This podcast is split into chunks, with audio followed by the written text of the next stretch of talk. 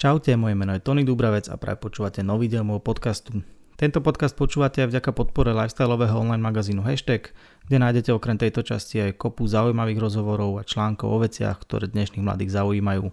Hostom môjho najnovšieho rozhovoru bol Dominik Sumbal, bratislavský podnikateľ, ktorý vám môže byť asi najviac známy ako zakladateľ reštaurácie STVčka, ktorá už pár rokov patrí medzi top bratislavské burgerárne. Dominiková podnikateľská cesta je fakt zaujímavá a prečo si teda veru kadečím a veľmi ma bavilo to počúvať. Pobavili sme sa o tom, aké návyky si odnesol z práce v McDonalde, kde robil počas strednej školy, ako ich využil pri budovaní firmy, aké úspechy dosiahol, ale aj akým chybám sa proste nevyhol. S Dominikom sa už nejaký čas sledujeme na sociálnych sieťach, takže Náš pokec prirodzene z pôvodnej témy marketingu v gastre zbehol do rôznych iných zákutí a miestami to bolo možno úprimnejšie, než by sa niektorým mohlo páčiť. Pre na to však bol veľmi obohacujúci a výživný rozhovor a som mega rád za túto príležitosť. Verím, že si mnou nájdete niečo, čo vás bude zaujímať tiež. V takom prípade určite neváhajte podcast zdieľať, nás to zaručene poteší a tiež úplne ideálne ho odoberajte na vašej obľúbenej podcastovej platforme. Takže toľko odo mňa na úvod, prajem vám príjemné počúvanie.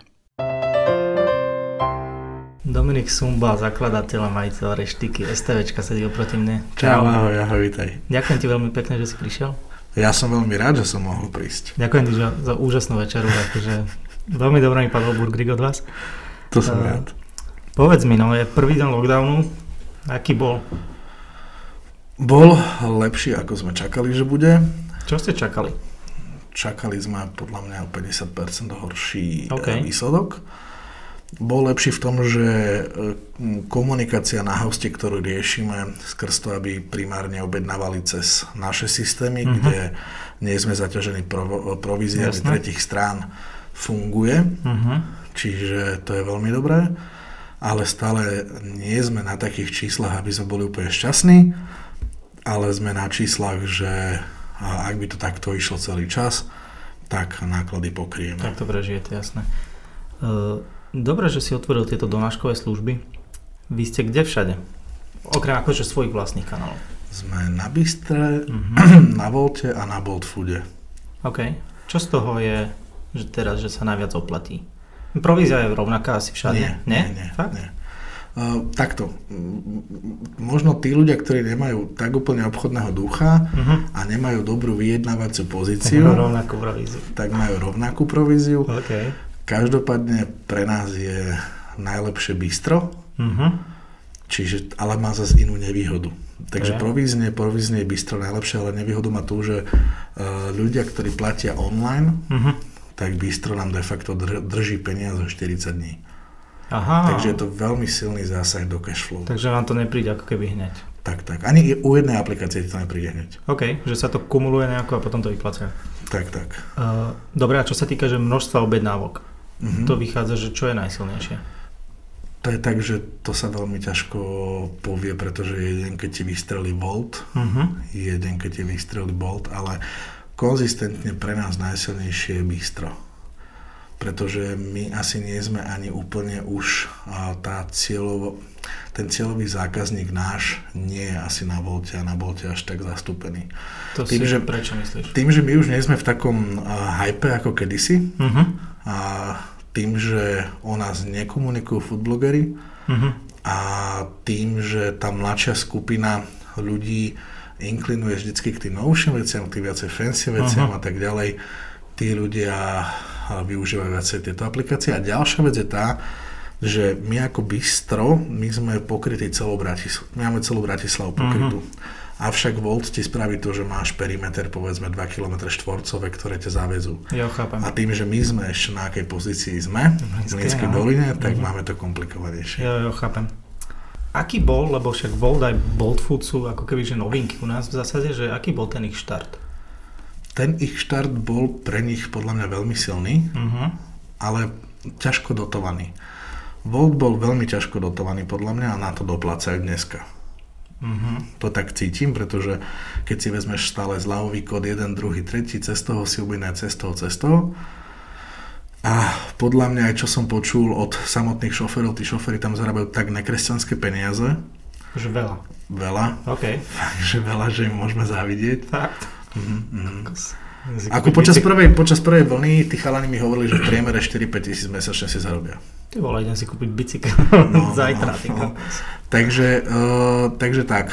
A Bolt Food je zasa iný prípad, lebo tam je podľa mňa veľmi dysfunkčný manažment ako taký. Uh-huh. Už sa viackrát menil. Okay. Ale strategickejšie idú na to lepšie. Uh, v zmysle? V zmysle, že nedotujú to až tak a skorej uh, idú pomalšie, ale konzistentnejšie, čiže ten náraz tam je stále nejaký, keď sa uh-huh. pozrieme. Takže, takže asi tak. A to vidíme aj pri taxíkoch, keď si vezmeme, že uh, súboj Uber versus Bolt, uh-huh. tak Uber mal raketový štart, uh-huh. ale kto dneska chodí Uberom? Tak oni mali ten problém, keď boli zakázaní dlho.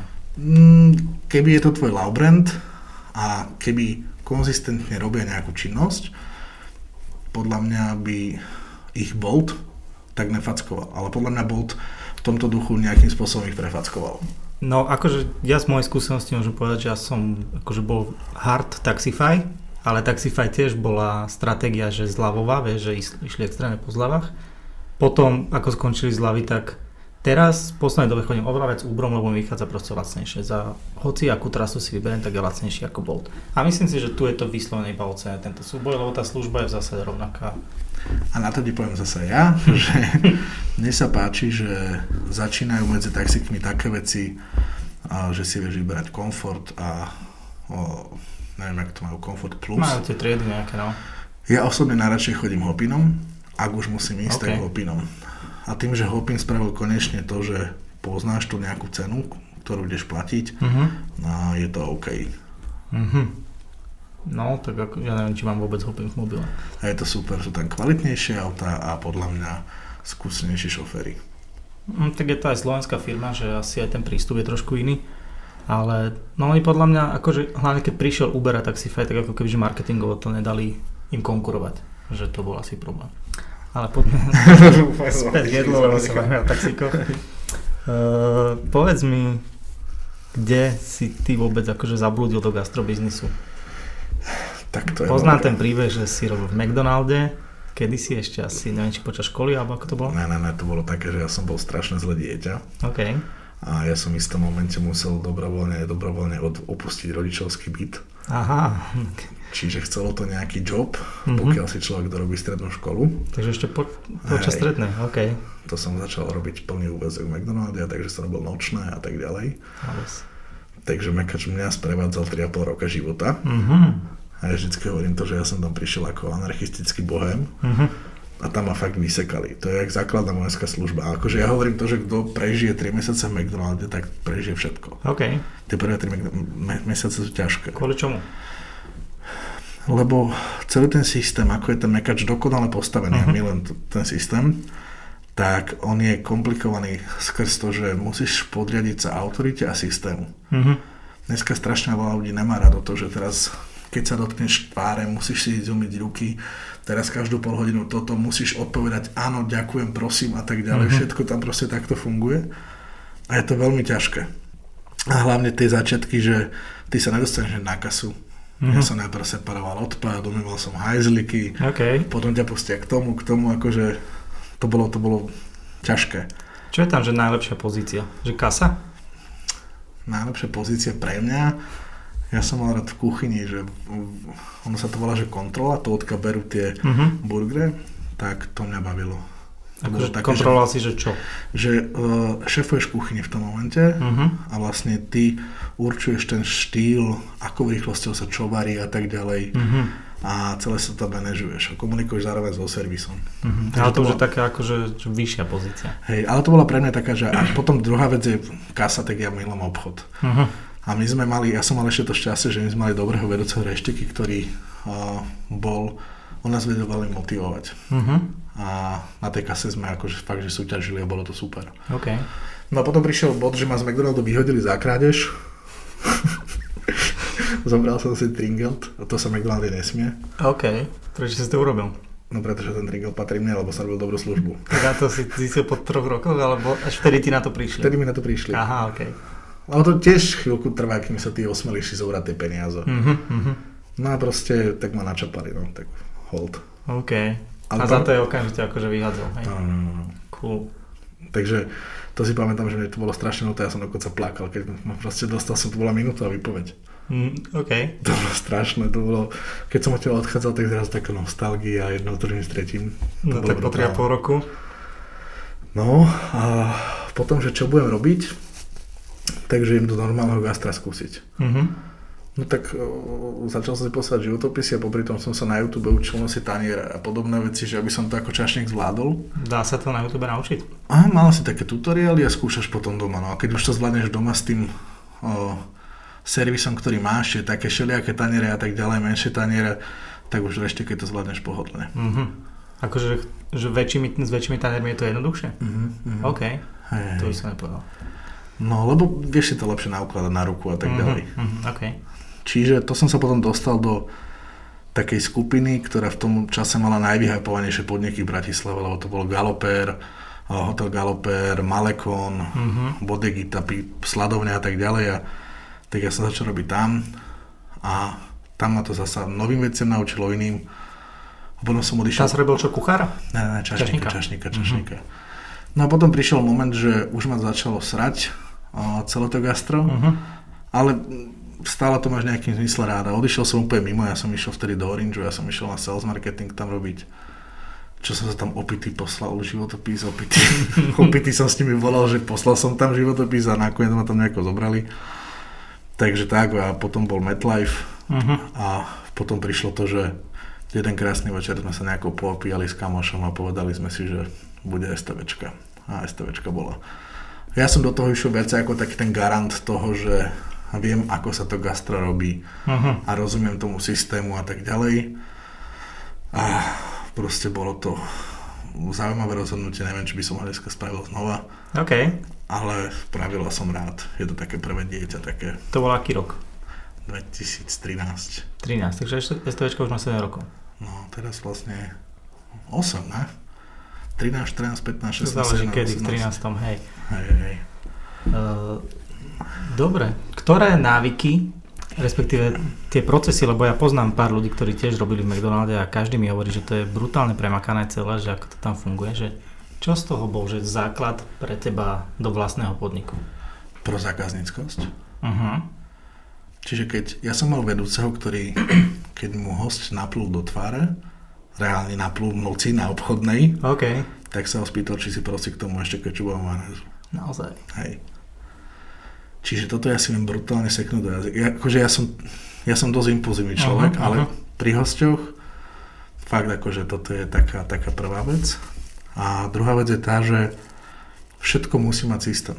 Uh-huh. Všetko musí mať systém a hlavne ja sa z pohľadu toho obchodného na doplnkový predaj, na to, ako manažovať toho hostia, to je super. A ďalšia vec je tá, že uh, rozmýšľať uh, o tom, ako nastaviť proces ekonomicky tak, aby si aj pri povedzme nižších cenách uh-huh. vedel z toho dobre vychádzať. Uh-huh.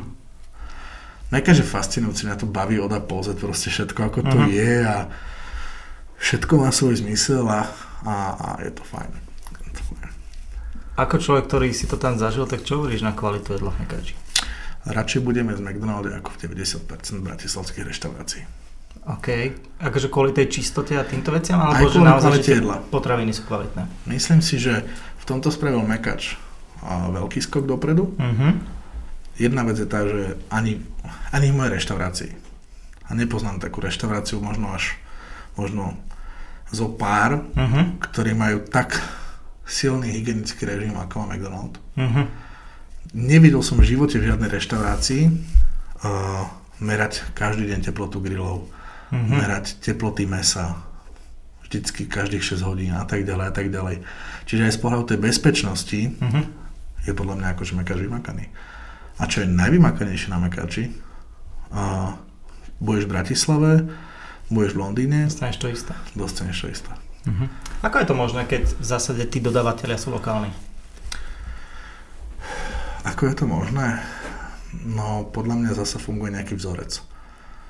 Funguje vzorec, že toto chcem a toto mi vyrábajte. Neviem. Neviem, lebo chcel som už niektoré veci nakupovať aj ja a neviem, akože fakt, sú niektoré veci, ktoré sú akože podľa mňa know a ešte, prepač, poviem ti jednu vec, jednu vec, ktorá mňa strašne ovplyvňuje v rámci McDonaldu. Uh-huh. A to je to, že uh, nestane sa ti niekedy, že ťa násere to, že reštaurácia nemusí mať deň dobrý biznis, uh-huh. majú byť otvorení do 10. a oni o 8. zavrú. A ty tam ideš ako zákazník o 9. a zrazu vidíš, že reštika zavretá. Toto je legálne? Toto môžeš akože spraviť? Dáš tam, že z technických príčin a spravíš. Ok, okay rozumiem. Ale to je najväčšie foupa a sklamanie hostia. No jasné. Tak keď, takisto, keď mám otvorené do 22.00, ja neposielam ľudí preč 22.45, lebo som sa rozhodol, že chcem ísť domov. Uh-huh. Hostia do 22.00 sa majú cítiť príjemne v pre, prevádzke. Uh-huh. A potom postupne nejaké sú ťahy na to, ako tých ľudí dostať von. Ale keď si to porovná, že ideš dneska niekam a nevieš, či bude otvorený. Uh-huh. Lebo jemu sa proste to neoplatí, lebo on má teraz takúto fázu, takúto fázu. Proste v Mekači to je dané. Uh-huh. Otváraš vtedy a zatváraš vtedy. To je geniálne. A toto napríklad u nás strašne platí. Ja hovorím, vy to robíte, hej? Presne. Ja hovorím, aj keby som 0 eur zarobil posledných 5 hodín, uh-huh. ty tam budeš do 10. Pretože host môže prísť 20 na 45 a nechceme sklamaného človeka, pretože on tu bol pred troma dňami napríklad, uh-huh. zasa pred týždňom a prečo ho dneska nepustil dovnútra? No, o čom to je? Keď hovoríš o takýchto retenčných zákazníkoch, tak sa tomu hovorí, že máš ty, akože eviduješ to medzi vašimi zákazníkmi, že kto sú, že nazvem to štamgasti, aké je to asi pre reštiku blbý názov, ale teda výraz? Ja stále poviem, že nie krčma. 90% v reštaurácii v Bratislave sú krčmy. Ja sa s tým akože nemám problém, akože stotožniť, že teraz budem hovoriť, že mám reštiku, nemám. Kvôli čomu? Že prečo, čo sa oddeluje, ako oddeluješ krčmu od reštiky? Ty? Ja to oddelujem takým spôsobom, že to ani nejde o to, že proste, ja, ja nepochopím ľudí, že sa niekto uraží, že keď má podľa neho reštauráciu, niekto povie, že má krčmu. Uh-huh.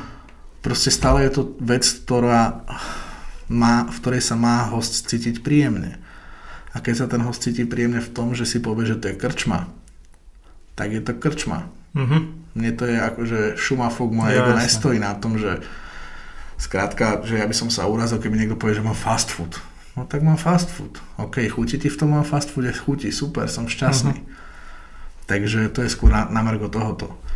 Ale prepáč, otázka bola... Pre... Či, či ty ako keby si všímáš tých zákazníkov, ktorí k vám chodia Absolútne, my evidujeme ľudí. My sme dlho mali aj taký ten systém, že benefitný pre tých ľudí, ktorí ku nám chodia pravidelne. Ako vernostný nejaký program. Uh-huh. A sami majiteľa sme za nimi prichádzali, dali im vernostnú kartu a tak ďalej, aby to vždycky malo nejakú takúto puto. Uh-huh. Po istom čase sa to už nedalo stíhať, lebo na tej prevádzke nestiahame toľko byť, uh-huh. lebo máme aj milión iných povinností, ale, ale ja tých ľudí všímam a som, som za nich vďačný. A dokonca, čo je krásne, že dneska, keď vidím tých ľudí, ktorí povedzme chodili tam do škôl a na intráky a tak ďalej, ktorí sú už povedzme 8 rokov, 7 rokov po škole, uh-huh. že nás chytili ten prvý rok, ja.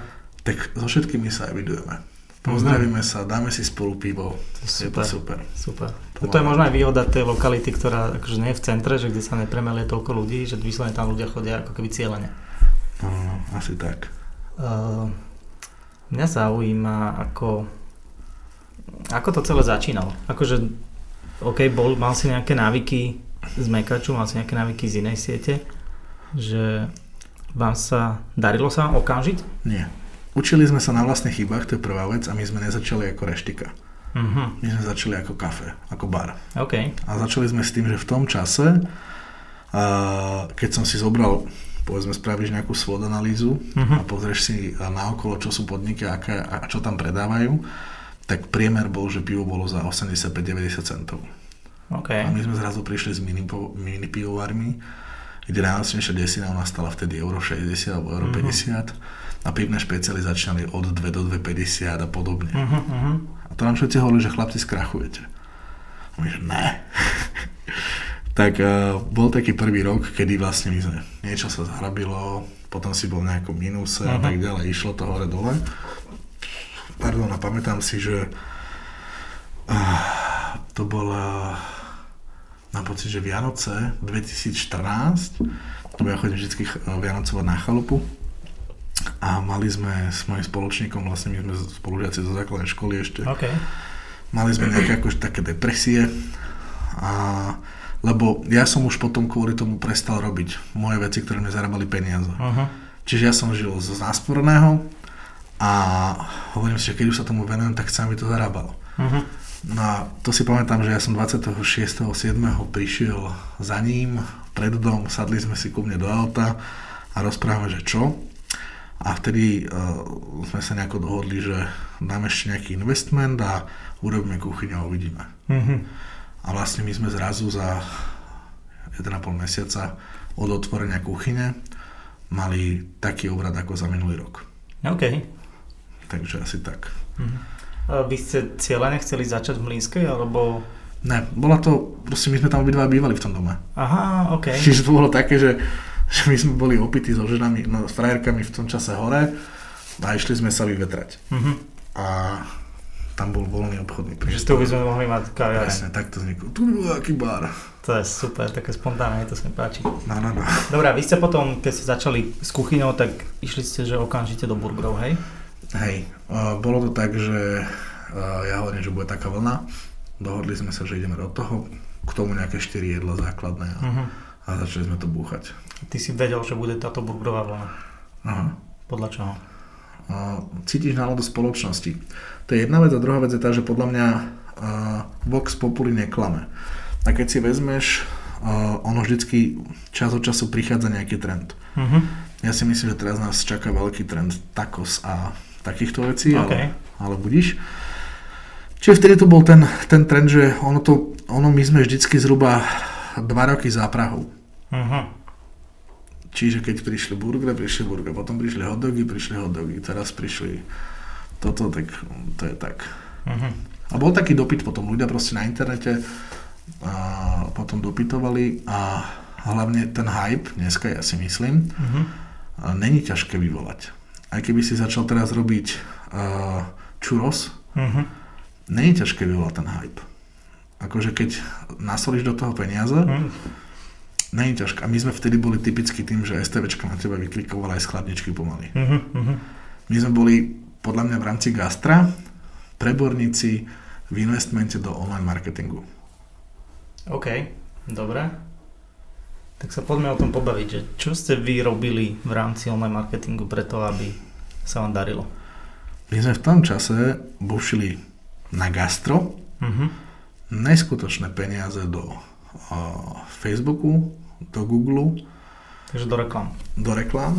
A zároveň, pozor, uh, my sme cieľene mapovali stránky, uh-huh. všetky možné venujúce sa gastronomii a aktívne sme komunikovali ako STVčka. Čiže napríklad ty si napísal na stránke menučka.sk uh-huh. Niečo o STVčke a STVčka ti vtedy neodpovedala. Uh-huh, jasné. Čiže to bola akože veľmi silná pridaná hodnota, ktorú my sme tomu dávali a veľa hodín roboty to bolo. No to určite. Ale toto napríklad nám spravilo u ľudí ten profil, že ty vole, že oni sa o nás zaujímajú. Uh-huh, uh-huh. A bolo to neskutočne náročné a ja si spomínam, že akože na vrchole my sme išli, mám pocit, že 5 alebo 6 tisíc mesačne proste do, len do Facebooku. OK. Čo dneska ti nedajú firmy niektoré takýto budget. Väčšina. No. To ty poviem, že väčšina. Čiže to bolo také, že akože my sme to fakt bušili. Uh-huh. A ďalšia vec, že my sme komunikačne boli úplne iní aj v rámci toho, že my sme verejne priznávali naše chyby. My sme spravili veľkú kampaň na to, že nalievali sme pol roka sračkové víno že nás to mrzí. OK, to sa akože nejak precitli, alebo... Nepotrebovali sme zvyšiť predaj vína. Aha. A proste prečo tí ľudia to víno nepili? No, tak asi nebolo Bolo dobré. Zle, okay. Čiže my sme si ešte naložili v tom, že sme povedali ľuďom, že predávame sračkové víno. A, a vlastne, potom sa aj ste ho vymenili ako keby? Čiastočne. Takže do, niektoré ste stále predávali. Aj čiastočne, ale viem ti povedať, že vtedy 130% naraz za prvý mesiac predaje vína, čo bolo mega. super. Čiže my sme si vedeli aj veľmi pekne vypočítavať a kvázi na základe toho, že tých rôznych skupín, s ktorými sme pracovali, a ktorý produkt a ktorá komunikácia je úspešná, pretože my sme si to testovali takým spôsobom, že boli produkty komunikované, ktoré neboli v ponukách, mm-hmm a videli sme, ktorí ľudia, ktorá skupina sa na to chytí a ktoré produkty sa chytajú, nechytajú. OK. Čiže, čiže tak. To je dosť pokročilé na to, že ste reštika, že to robia väčšinou e-shopy, takúto segmentáciu a testy. Uh, kto sa to robili ste si tu, že svoj pomocné, alebo ste išli s nejakou agentúrou do toho, alebo, lebo akože 5-6 tisíc budget do reklamy je už aj na spoluprácu s agentúrou bez problémov. Takže... Je podľa mňa strašne mali na agentúru, lebo my sme potom začali robiť s agentúrami a tam sme prišli na to, že agentúry nie sú dobré na gastro. Kvôli čomu? Uh, gastro je tak živý segment, že potreboval by si platiť extrémne prachy agentúre aby na to. Aby sa ti denne venovali. Aby sa ti denne venovali, aby Pravda. tam zachytávali ten živel, lebo gastro potrebuje byť non-stop aktuálne. Non-stop. Uh-huh. A tak to nefunguje. Napríklad spolupracovali sme s agentúrou, keď sme otvárali reštiku, uh-huh. Spravili nám branding, spravili uh-huh. nám nejakú identitu a tak ďalej a tak ďalej, všetko od A po Z. Kto vám to robil vtedy? Uh, vtedy nám to robilo PSK. PS Digital. Hej, hej. OK. A my sme spolupracovali aj s Hypom kedysi, uh-huh, uh-huh. aj s PSkom Takže henta služba napríklad od PSK bola super. Tam nemôžem povedať mm-hmm. pol slova zlého, ale na to, aké prachy to boli, mm-hmm. tak to bolo strašne veľa. OK, chápem. Čiže ja keď som si zobral, že povedzme uh, mám na úvodnú kampaň 20 tisíc eur, mm-hmm. tak keď ti agentúra zhltne povedzme 70% toho budžetu, mm-hmm. tak ostane ti potom 5 tisíc na to, aby si... Na vieš, mm-hmm. Čo je málo. No jasné, to je obrovský problém. Takže, ale zase, keď sme mali väčšie budžety, určite akože v pohode robiť to s agentúrou, a, ale potom sme prešli do toho, že najeli sme freelancera. No najlepšia cesta. Najeli sme človeka, ktorý mal o, plný prístup do kuchyne, hentam, hentam, hentam a zase fungovalo to v pohodičke. Uh-huh. Uh, takže aj túto celú analytiku a všetko, že to vám riešil nejaký freelancer. A... Nie, a tieto, toto, čo sa boli úvodné, to sme si robili my. Takže vy sami ste sa v tom vrtali? Hej, hrali sme sa neskúsene, študovali sme, pozerali sme okay. rôzne, rôzne tutoriály a toto zasa, ako to treba robiť. A začali sme chodiť na kurzy. Mm-hmm. Takže, takže Super. tak. A mali ste to aj, že predpokladám, že vám to akože vychádzalo, že 6 tisíc do reklamy sa vám vráti bez problémov. Ja ti viem povedať tak, že dneska, ak ja dám, alebo v tom čase, ak ja som dal 1000 eur do reklamy, mm-hmm. tak mhm. mi to prinieslo ďalších 5. OK, že až takto. Hej. To je super. Čiže to bolo veľmi jasne vidieť a dneska je to to isté. Stále to funguje. Stále funguje, ale už obťažnejšie a musíš byť sofistikovanejší uh-huh. na tých ľudí trošičku, lebo už si otrlejší, ale a myslím si, že stále tie eurá, ktoré investuješ do tej reklamy, a, lebo ja hovorím to, že zainvestujme, držíme sa, padneme, investujme. Uh-huh. Ja nie som za to, že investujme non-stop a stále. Uh-huh. A a takže tak, takže tak. OK. Čo bol, že hlavný ťahák ako keby vtedy v tých kampaniach, že na čo ľudia reagovali? My sme mali napríklad veľmi úspešnú kampaň. My sme... Takto, ono je to tak, zase pôjdeme do poučky. V tom čase, keď my sme začínali, bola jednotka na trhu Regal Burger. Uh-huh. A akú máš možnosť, keď si dvojka, trojka? Buď sa budeš snažiť tú jednotku nejakým spôsobom dobehnúť, alebo uh-huh. na ňu zautočíš. Čiže my sme mali veľmi úspešnú kampaň. Keď Predpokladám, že ste zautočili. Keď sme odfotili uh, v garáži jeden regál, uh-huh. na kde sme položili burger a bol kampaň na to, že nemusíš byť regál, aby si si mohol dať dobrý burger. OK. Čiže z toho vznikol pekný regál burger. A, a tak ďalej, čiže potom zasa my sme mali také, že Regal Burger vyšiel s tým, že rok sme testovali hranolčeky uh-huh. a mhm. neviem čo, tak my sme prišli s tým, že my sme ich testovali asi 10 minút a ich od nás dokonca zadarmo k tomu burgeru. A, okay. Čiže my sme do nich kopali intenzívne, akože a, ale zase nie tak, že by sme boli akože zákerní, uh-huh, uh-huh. ale snažili sme sa byť vtipní. Tak doťahovať sa. Hej, hej. A zároveň my sme ľuďom vysvetlo, my sme boli transparentní a hlavne tam prišiel aj potom ten prerod toho, že e, my sme sa zmenili ako chalani pretože veľmi ťažko, to je, keby som teraz bol rytmus, hej. Uh-huh. Tak keď bol reper na začiatku, tak hovoril, ja chcem mať peniaze, ja chcem mať uh-huh. reťazky, chcem, aby ženy fajčili a neviem čo. Potom ho začnú ženy fajčiť, uh-huh. bude mať reťazky, už zasa hovorí o tom, aké je ťažké mať love. Uh-huh. Mne už neuveríš to, že teraz uh, ja som začínajúci gastropodnikateľ, keď uh, chodím na sedmičke. Uh-huh. To už ti ľudia neuveria. No jasno aj ty sa meníš, aj to, že z toho chlapca, ktorý nejakým spôsobom, alebo z tých chalaňov, ktorí vyžrovali takú tú mladickú nerozvážnosť, ale zápal, uh-huh. sa zmeníš do toho, že stane sa z teba podnikateľ. Uh-huh. Uh-huh. A to není teraz o tom, že musíš chodiť na drahých autách, neviem čo, ale Jasne. už ten imič neudržíš. Uh-huh. Lebo už potom prichádzaš do rozporu, čo ja mám problém s veľa ľuďmi, že jedno kážeš a iné žiješ. Uh-huh. Takže nejaké tie základné princípy ti ostanú samozrejme, ale už to nie si nie si to, čo ľudia milujú. Uh-huh. Dneska ľudia budú milovať tie príbehy o tom, jak a, skrátka si a, z malého chlapca, ktorý si požičal 10 tisíc eur, teraz otvoril si si svoj prvý, kúpil si si jeden grill a, uh-huh. a chápeš no. No jasne. Kedy sa to zlomilo? Že ste dospeli do toho, že My sme začali rásť. My sme začali rásť. My sme zrazu uh, mali prvú, druhú, O, takže už tri veštiky, potom sme prišli s futrakmi. Uh-huh. My sme mali vždy jednu chybu a to je to, že e, my sme s niektorými vecami prichádzali príliš skoro. Uh-huh. Takzvané my sme šťali proti vetru skoro a, a čiže niektoré veci nám nevyšli. Ale asi vtedy, keď som si uvedomil, že ty vole, že a som sa ráno zobudil prvého prvý a hovorím si, že hej, do, neviem, môžem to zahrešiť? Jasne. Že hej do piči, že tento rok mám milión na výplatách. Aha, OK. Tak si si povedal, že už to nie je také, že keď si si to predstavil, že keď si začínal, tak mali sme 1700 eur na výplatách mesačne mm-hmm. a to nám cuklo v ríti, že kurva, že to, to zaplatíš, Takže tady si to povieš.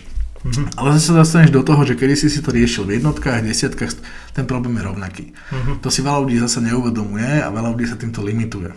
Ale či dneska riešiš či sme riešili, že bože, môžeme to kúpiť, stojí to 30 eur. Uh-huh. Hej, tak potom to riešiš, stojí to 300, 3000. Uh-huh. Proste ten problém je rovnaký. Ja. Len uh, v iných číslach. Uh-huh. Čiže keď sa dneska niekto hrá na to, že ja som veľký podnikateľ a ty si malý podnikateľ, nie, ale všetci riešime ten istý problém. Uh-huh. Uh-huh. Len povedzme o nulu, o dve nuly iný. Uh-huh. Ja sa k tomuto rastu chcem ešte vrátiť, ale predtým ma zaujíma, že dobre, vy keď ste začínali, ok, bol tu Regal Burger, kedy sa stalo to, že tu začali ako keby, a bola, bolo také obdobie, keď tu začali akože extrémne pribúdať burgerárne a... Lebo STVčka. Že máš pocit, že ste to nakopli tak, Určite. Že... My, ja sa pokladám za to, že my sme otcovia modernej komunikácie v online svete na a, Slovensku v rámci uh-huh. gastra. V tom som si akože, nech mi niekto povie, že som, že mám vysoké ego, alebo neviem čo, v si myslím, že je tak. Uh-huh. A myslím si, že my sme boli reprezentanti takého úspechu v tom, čo sme robili, uh-huh. že jasné.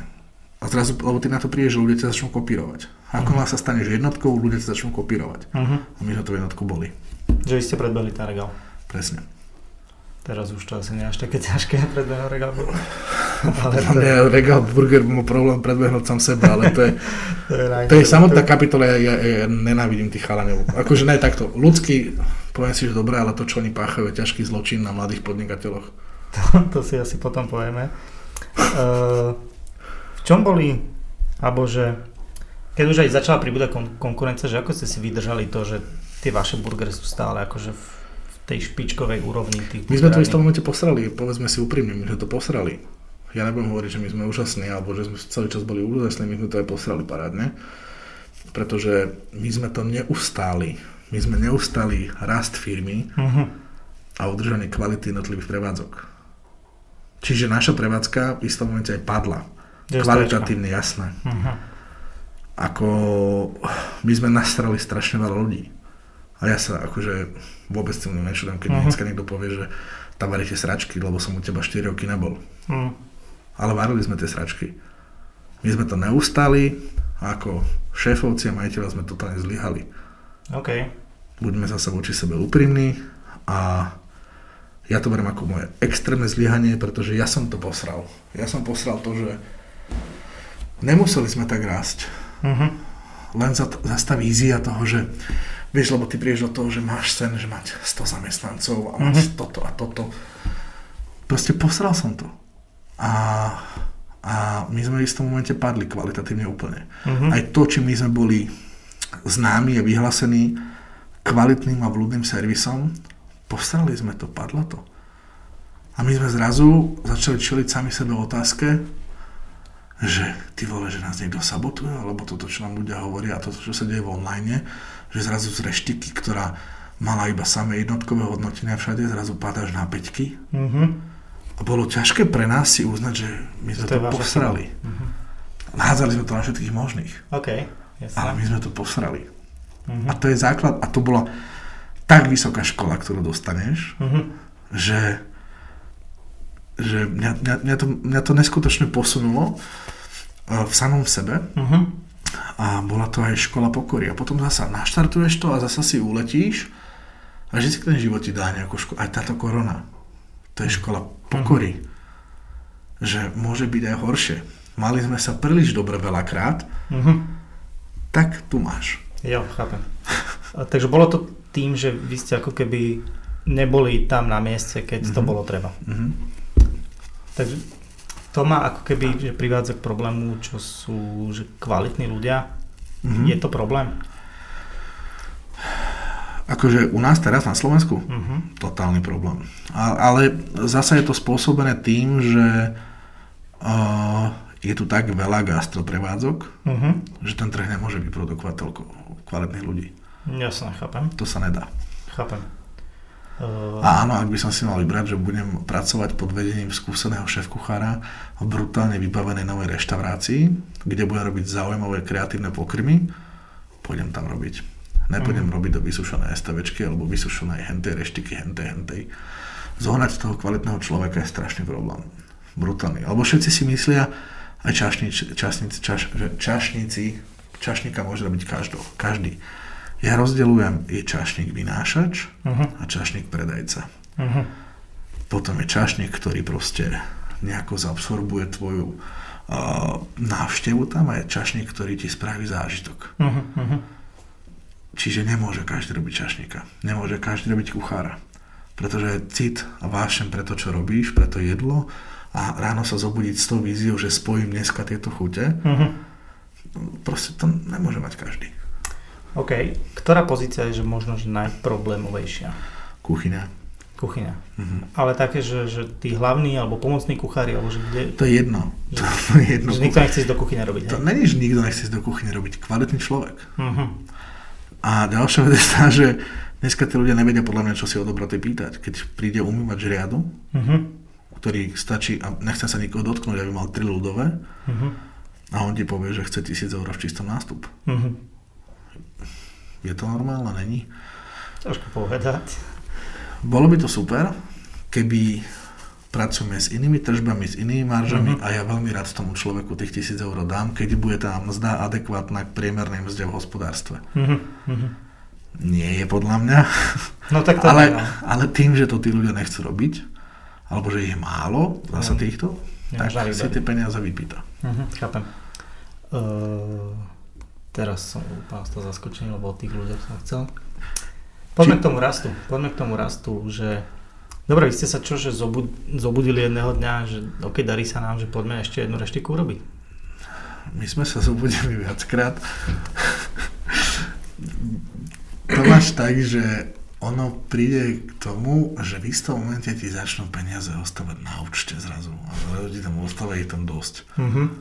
A hovoríš si, že tak je toto všetko, čo chceš? Uh-huh. No nie, tak poďme urobiť niečo ďalšie. Hej? A začneš rozmýšľať a tak ďalej. Ako hovorím, my máme jednu výhodu. My sme boli strašne mladí. Uh-huh. My sme začínali podnikať, mali 23 rokov. Tak teraz si tým pádom stále mladý. No, čiže akože na to, že mám dneska 32, uh-huh. tak akože už ma už ma tak život zo všetkých strán vyfackal a uh-huh. naučil a tak ďalej, že už som obozretnejší. okay. Ale akože vždycky v tom bola nejaká logika, akože nemôžem povedať, že by nebola logika v tom, čo sme robili, hej, ale uh, skrátka aj nejaké skryté nástrahy. Uh-huh. A dneska napríklad extrémne viem, že uh, my sme spravili chybu napríklad výber manažmentu. A my sme začali stavať normálne firmu. Uh-huh. My sme majiteľia, konatelia, máme o, povedzme GM, mm-hmm. ten má toho, toho, tento je zase executive pre kuchyne. Jo, chápem. Uh, toto sme tiež nezvládli. Kvôli Nevybrali sme dobrých ľudí. Aha. A podľa mňa zasa naša chyba a nevedeli sme ich dobre manažovať asi. Možno sme sa spolahli príliš na to, že tí ľudia budú vedieť Sami fungovať? sa samo manažovať a ďalej mm-hmm. manažovať. A nebolo to dobré. Mm-hmm. To je séria chyb, fakt séria chyb, ktoré sme urobili, čo bolo o tom, že príliš rýchlo sme rástli. Mm-hmm. Podľa mňa sme vybrali nevhodných ľudí do vedenia, uh-huh. čiže podľa mňa dobrých človečensky, ale nie dobrých uh, manažersky uh-huh. uh-huh. a manažersky na gastronómiu, lebo gastronómia je samostatný podľa mňa svet, uh-huh. že keď dneska vezme skúseného manažera z ESETu, a, tak sa tam zabíja, stratí. No, jasne, jasne, čiže, čiže tak a ďalšia vec je tá, že podľa mňa človečensky sme neustali sami seba aspoň u, seba, u seba to viem, že uh, príliš som si uletel. To som sa chcel opýtať, no, že... Príliš som si uletel. To je proste tak. Uletel, že si si myslel, že čo, že zbláznil si sa, že máš veľa peňazí, alebo že si pán podnikateľ, alebo že čo... To je všetko, to, to máš all one, to máš all one. Ako sa to prejavovalo? Mm, začneš sa cítiť... Uh, Mám strašne rád príbeh, teda tie, ten doku, tie seriály, čo chodili na STVčko o mafiánoch. Uh-huh. A oni tam hovoria, že cítiš sa nedotknutelný. Uh-huh. A v istom momente som sa začal cítiť tak, že že akože tak čo? že, že proste akože ideš, ideš, ideš a to samo ego a jak sa, vieš, jak sa chlap sám dokáže na seba no, nahoniť, jasne, že jasne. aký je úžasný a tak, tak uh, Namiesto toho, aby mne rastla pokora, rastla mne vnútorná arogancia. Aha.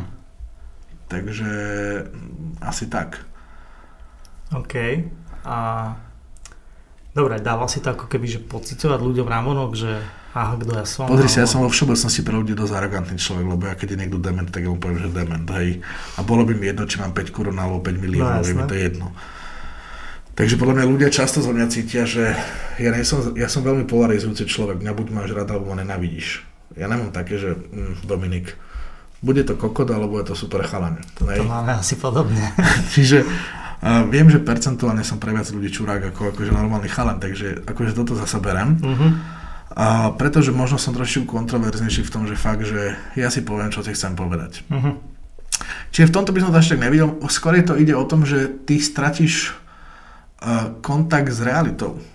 A stratíš kontakt sám so sebou v tom, že je chyba, keď nerieši, že to stojí 3000 eur a mohlo to stať 2100. Uh-huh, uh-huh. Tak si povieš, no stalo sa. Hej. Je problém ten, že nedostaneš ten, že, že vidíš nejaký výkaz a ty sa s tým výkazom uspokojíš. Uh-huh. Ja som bol vždy ten dravý. Ja som bol ten, že dobre, spravili sme teraz 3000, tak zajtra spravíme 3300 a poďme riešiť ako. Uh-huh. Zrazu ja som bol taký, že mm, ja, ja som vždy veľa rád, rád pracoval. Ale zrazu hen tam vyletí, a teraz akože toto a teraz toto a čajočka a uh-huh. hen, vieš. Začneš si to užívať a zabudneš robiť. Asi tak, asi tak trošičku. A začneš sa viacej sústrediť na to, čo ako vyzerá, ako v podstate, čo ako vnútri je. Uh-huh. Čo bol, že váš pík, ten podnikateľský, že ste boli najväčší, najviac, ja neviem, najväčší obrad, najviac zamestnancov, že... Ja keď to, to zrátam dokopy, lebo ja som mal už potom aj separé firmu, uh-huh. nie len my dva, ale separé, ale dokopy 120 zamestnancov, mám pocit, že to bolo. OK. 100 alebo 100. Nechcem teraz klamať, lebo keď si vezmeš, že my sme mali už aj tie futraky, potom sme mali STVčku, Marikiri, Tarpan, na Marikiri koľko bolo, 35 ľudí, 40, 35 uh-huh. ľudí zamestnaných, STVčka v tom čase nejakých 12, 13, uh-huh. v Tarpane 70 ľudí. OK. No, 70 okay. ľudí a k tomu ďalšie veci, hej, ale to, toto riešime gastro, čiže to je, to je tak, no. A čo sa týka obratovo, to, Ja nerad úplne o číslach rozprávam takto, vieš, lebo jedna vec je... na Finstate, akože. Finstat je Finstat. Ja, ok, chápem. Rozumiem. Takže tak. Že 120 ľudí, 3 reštaurácie.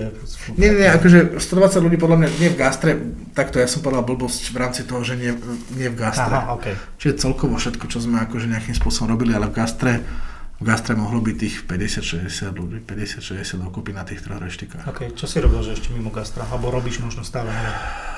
Čo som robil? No ja som vždycky bol taký, že, to, že mne nestačilo jednu vec robiť. Uh-huh.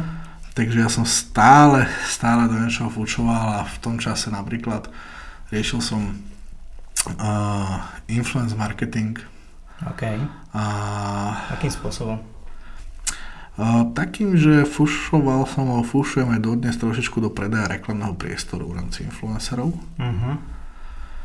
A ja som mal celkovú takú víziu, že ja som chcel spraviť a nejaký jednotný unifikovaný systém pre kompletný trh v rámci predajú product placementu uh-huh.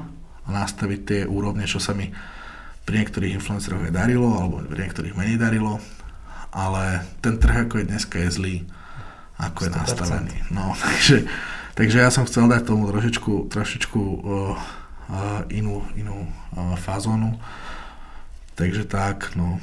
Kam to prišlo? Že do akého štádia si sa dostal s tým nápadom? Do akého štádia, že som začal robiť s tými influencermi uh-huh. a prišiel s som... akými? Či úplne, že všeobecne? Nie, tak akože uh, Grow som robil s Explom, Momou, to mm-hmm. boli také akože e, gro veci, ale a s Peťom sme zrobili iné podnik, iné veci už K tomu sa chcem dostať ešte potom. Takže tak, ale... Uh, akože ty si, prepáč, ty si bol ako keby, že ich manažer v tomto, alebo že... Myslím si, že agent v nejakom takom okay, manažera, ne, nejaký to, týmto. Uh, ale najintenzívne, najintenzívnejšie, kde som vlastne exkluzívne, čisto, čisto exkluzivitu som mal napríklad s Maťou, s mamou, hej. Mm-hmm. Ale no je to o tom, že uh, je to veľmi, veľmi ťažké spájať dva svety, pretože uh, ja som nejaký influenceri ako takí sú nejakí uh-huh. a potom sú nejaké značky. Uh-huh. Nazvime to, alebo ľudia z agentúry, sa s ktorými prídeš do, do kontaktu.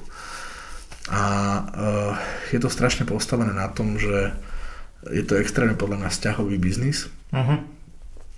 A je to biznis s emóciami, a nakoľko podľa mňa tí ľudia, ktorých sa tým živia, tí influenceri, sú niečím výnimoční a častokrát sú výnimoční aj tým nejakým emočným prežívaním samého seba a sveta. Uh-huh. Takže, takže tak. A potom ešte ja som samotná kapitola, keď si vezmeš nejaký, že ja sa vždy hovorím, že romantický bohem so srdcom kapitalistu. Takže to také akože no, zaujímavé. OK, poďme si teda povedať o tom, že o influencer marketingu lebo evidujem, že, že rád reaguješ na niektoré veci, ktoré nie sú úplne akože v súlade s kostolným poriadkom, ak sa hovorí. Čo, čo sa stalo, že sme došli do štádia, kedy si tu hovoríme a bez problémov sa zhodneme na tom, že to nie je dobré. Rozdielme to na, na, na časti. Úplne v pohode. Čo v rámci uh, influencer marketingu nie je dobré a čo je dobré. Nie je dobré to, podľa mňa, že ad jedna Dneska sa influencerom nazývajú ľudia iba podľa čísel. To je prvá vec. A druhá vec je tá, podľa že... Podľa čoho by sa mali nazývať? O... Kde? Chápeš, že podľa čoho odliší, že kto ja nie Maja Určeková influencer, alebo si chceš na ne vyhoniť? Tak pre mňa nie určite. Nie, štandard, nie. Bav sa o tom. Asi si... pre väčšinu nie. A teraz, je považovaná za najväčšiu uh, slovenskú alebo československú influencerku? Je to veľmi akože pritiahnuté za vlasy, ale je lebo, lebo proste si na ne honia a oni chlapi. Je to normálne? No pre mňa určite nie. Super. Takže toto nie je správne. Dal by si také o sebe kampaň? Ja nie. A teraz keď sa pozrieš na tú skladbu, ktorú má, keď vidím, že sedačky SK alebo niekto uh, robí partnership s Javorčekovou. Uh-huh. Má to podľa teba opodstatnenie? Kto si kúpi sedačku na základe toho, že Javorčeková ukáže, že aha, mám doma sedačku Určite asi takí sú, ale... No ja si neviem predstaviť, kto to je. Akože neviem si predstaviť, akurát keby tam bolo, že tu máš tú sedačku, keď si, keď si ju kúpíš, tak môže si na Pornhube otvoriť krásne číslo, akože ne, krásne video s Javorčekovou, jak tam sa dva, dva telani sú a ona chytajú jej cecky. Super. toto je influencer? No, hovorím, pre mňa, pre mňa nie, ale akože... A nech sa na mňa násere, akože ona je podľa mňa milá zlatá baba. Ale toto, akože prepač, hej. No dneska, dneska je to o tom, že ad jedna, uh, firmy nesprávne platia, čiže ľudia, ktorí nemajú hodnotu, si pýtajú veľa, ľudia, ktorí majú hodnotu, si pýtajú podľa mňa častokrát málo. Uh-huh. Není nastavený nie, nie sú nastavené jasné pravidlá, uh, ako hovorím, toho product placementu. To je ďalšia vec. že legislatívna. Uh, jedna vec je legislatívna, druhá vec je tá, že skrátka firma od teba nemôže chceť, že teraz, ako to nie, to nie je reklama, že teraz chyť mi túto gemerku do ruky, najväčší, akože v tomto je kráľovná Veronika Ostrihoňová, hej, odfotím gemerku, hoci kde hlavne by bola označená gemerka, ako ja tomu nerozumiem, ja tomu osobne nerozumiem a nechápem, kto by si na základe toho, že dobre, budíš. Môžem tým, keď skončíme porozprávať o niektorých veciach, ako sa dohadujú spolupráce? Bohužiaľ, ja viem, ako sa dohadujú spolupráce a to je problém. Okay. A to je, to, je, to je katastrofa, pretože častokrát to vidíš spolupráce, ktoré sú iba na základe toho, že tento to spravil za toľko to. Uh-huh. Ale ja keď si rozoberiem toho influencera, jeho audience a to, ako sa správa, prečo propaguje takúto značku pre Boha? Však ono to s ním nič nemá. A jak mu to má človek veriť? A jak má človek veriť človeku, ktorý za deň urobí 12 spoluprác? Toto to, to, čo je? Však ten influence má byť o tom splynutí s tou značkou nejakým spôsobom, ne? Ja absolútne súhlasím. Takže... Čiže, bože, Uh, takže ja týmto akože, ja, ja strašne trp, a hlavne trpím sračkami, ktoré sa už dejú na tých sociálnych sieťach a tým ľuďom ako si uverili, že sú naozaj niekto a uh, skrátka najviac ma baví kategória, ja ich volám stále mikroinfluencery, to sú tí 20 tisícoví a menej. Uh-huh. No to je, to je, ja som naposledy videl taký, že úžasne sa tam rozhorčovali pod uh, nejakým príspevkom, že jak to, že im je značka, že im dá barter ja, ty, ja, by, ja by tebou tak šúcham po, po nohami pod stolom a som rád, že mi niekto niečo dal. Čiže keď tí ľudia majú asi podľa teba dosahy. A keď taký panáčik, ktorý má 20 tisíc followerov, hej, je rád, že má swipe up, to, to, to, to poviem, ale keď dobre, tak 20 tisíc followerov dá swipe up. Aká je konverzia pri swipe upoch? Konverziu to neriešia vôbec. No ale bavme sa o tom, že čo on nasmeruje. On chudák bude rád, že má 2000 views na storke, uh-huh. hej, z čoho keď ti presmeruje 20 ľudí na Swebab, tak on si bude pýtať 500 eur, no tak, tak to je super za unikát. No, ako dovi. Uh, a oni sa tam rozhorčujú nad tým, že vôbec niekto akože ponúkne a to už sme úplne mimo, ja, mňa, mňa to strašne začne vytáčať. Ja som sa chcel o tomto baviť, takže nie sme až úplne mimo, mimo gastra, ale mimo to, čo som chcel riešiť. Lebo súhlasím, akože je to, to, kam to zašlo za posledné roky a to je, minule som bol v Levosfér podcaste na rozhovore a sme sa presne o tom bavili, že to je otázka ako keďže posledných 5-4 rokov, kedy sa to úplne zvrhlo extrémnym spôsobom a ľudia, ktorí nejakým veľakrát pofiderným spôsobom naberú proste followerov, tak si myslia ako že sú spása ekonomiky a spása internetu. Tak, tak. A ale je určite chyba vo firmách, lebo tomu nerozumejú, lebo vidia čísla, alebo vidia meno. No je to, je to celé pokrivené, ľudia to nechápu. Povedal som aj v tom rozhovore, že problém toho, ako sa označujú a neoznačujú spolupráce a tohto je hlavne ten, že to nie je legislatívne, že sa spoliehame na nejakú morálku a morálku má úplne každý slova v raháku. úplne každému je to jedno, lebo si povie, že kým neporušuješ zákon, tak je mu to úplne ukradnuté. Nejaké etické kodexy, to, to, to sú úplne braky. Ale teraz, jak tu bol Osťo pre teba, tak sme sa bavili, že o Instagrame a povedal presne to, čo akože ja hovorím, že je to extrémna bublina. Že tí ľudia, ktorých si ty spomenul, ktorí majú, že ja neviem, 20 tisíc followerov, na ulici ich nespoznáš, proste vyjdeš za Bratislavu, nevieš kto to je. Že je to extrémne svet, ktorý ako keby že neexistuje v reálnom živote a, a ľudia tomu ako keby, ne, respektíve nevedia si to pripustiť. Takže súhlasím. Čo si myslíš, že by to vedelo vyriešiť? Že ako sa z toho dostať? Ako sa z toho dostať? Jedna vec je, že musí začať fungovať to sme si správne povedali, legislatíva. Uh-huh. Ja som strašne vďačný v tomto momente za profil, ktorý vznikol, to je ten Bad Influence, ktorý veľmi, veľmi pekne na to reflektuje. Druhá vec je tá, že podľa mňa mal, mala by vzniknúť profesia, ktorá bude firma hovoriť, prečo spolupracovať a nespolupracovať s jednotlivými. Dneska by to mali robiť agentúry, ale agentúry sami nevedia, podľa mňa zasa. No ja ti môžem povedať, že agentúry extrémne veľakrát posielajú všetky to, tie isté návrhy. To je absolútne nikto si nedá nejakú robotu sa nad tým zamyslieť. No, čiže to je ďalšia vec, a, a, ktorá by mala vzniknúť mm-hmm. alebo ma, mala, by, mala by fungovať. A v neposlednom rade by sme mali začať oddelovať to, že slovičko influencer a slovičko človek, ktorý má followerov. Môže sa stať, že človeka, ktorý má followerov, sa stane influencer a môže sa stať, že z influencera sa stane človek, ktorý má followerov, pretože každý sa nejako vyvíjame. Mm-hmm. Ale, ale podľa mňa... A ďalšia vec, ktorá ma veľmi hneva ešte, to, to, musím to povedať, lebo to, ja, ja to musím rád, dostať. Ten uh, stav, kedy sa vytvára bublina dobrých a zlých. Dneska nám v Bratislave vznikla bublina správnych žien, mm-hmm. ktoré určujú, čo je správne a čo nie je správne. A keď mi jedna političky. Môžeme aj menovať, keď ti to pomôže. Á, bože, už, zase, ja, už toľko zloby na nás zostali, náhodou sa toto zase vypočuje. ja, už som si, ja už, lebo sa to tak, ja, ja už som si zažil uh, s nimi svoje. Každopádne vznikla tu bublina, ktorá sa snaží, snaží uh, byť až tak strašne správna, až tomu človek ako nejakým spôsobom nechápe, keď to bude konfrontovať s ich životmi. Uh-huh. To je jedna vec ja poviem zasa príklad, ale ja nechcem, aby to vyzeralo, že ja som na nejakom zasadnutý alebo podobné veci. Ale príde mi amorálne a smiešné byť tvárou kampane Klima ťa potrebuje a jazdiť na Gčko Mercedesy. To je taká sračka volajúca do neba, že ad jedna sa čudujem organizátorom, že zasa niekoho vybrať. Tak je im to jedno, nie je im to jedno. No podľa mňa je. A že tá farizejská natúra že hlavne by som sa prezentoval ako správny influencer a stačí, že poviem, že a ja robím chyby. Hej, a viem byť lepší alebo lepšia. Nerobím to dokonale.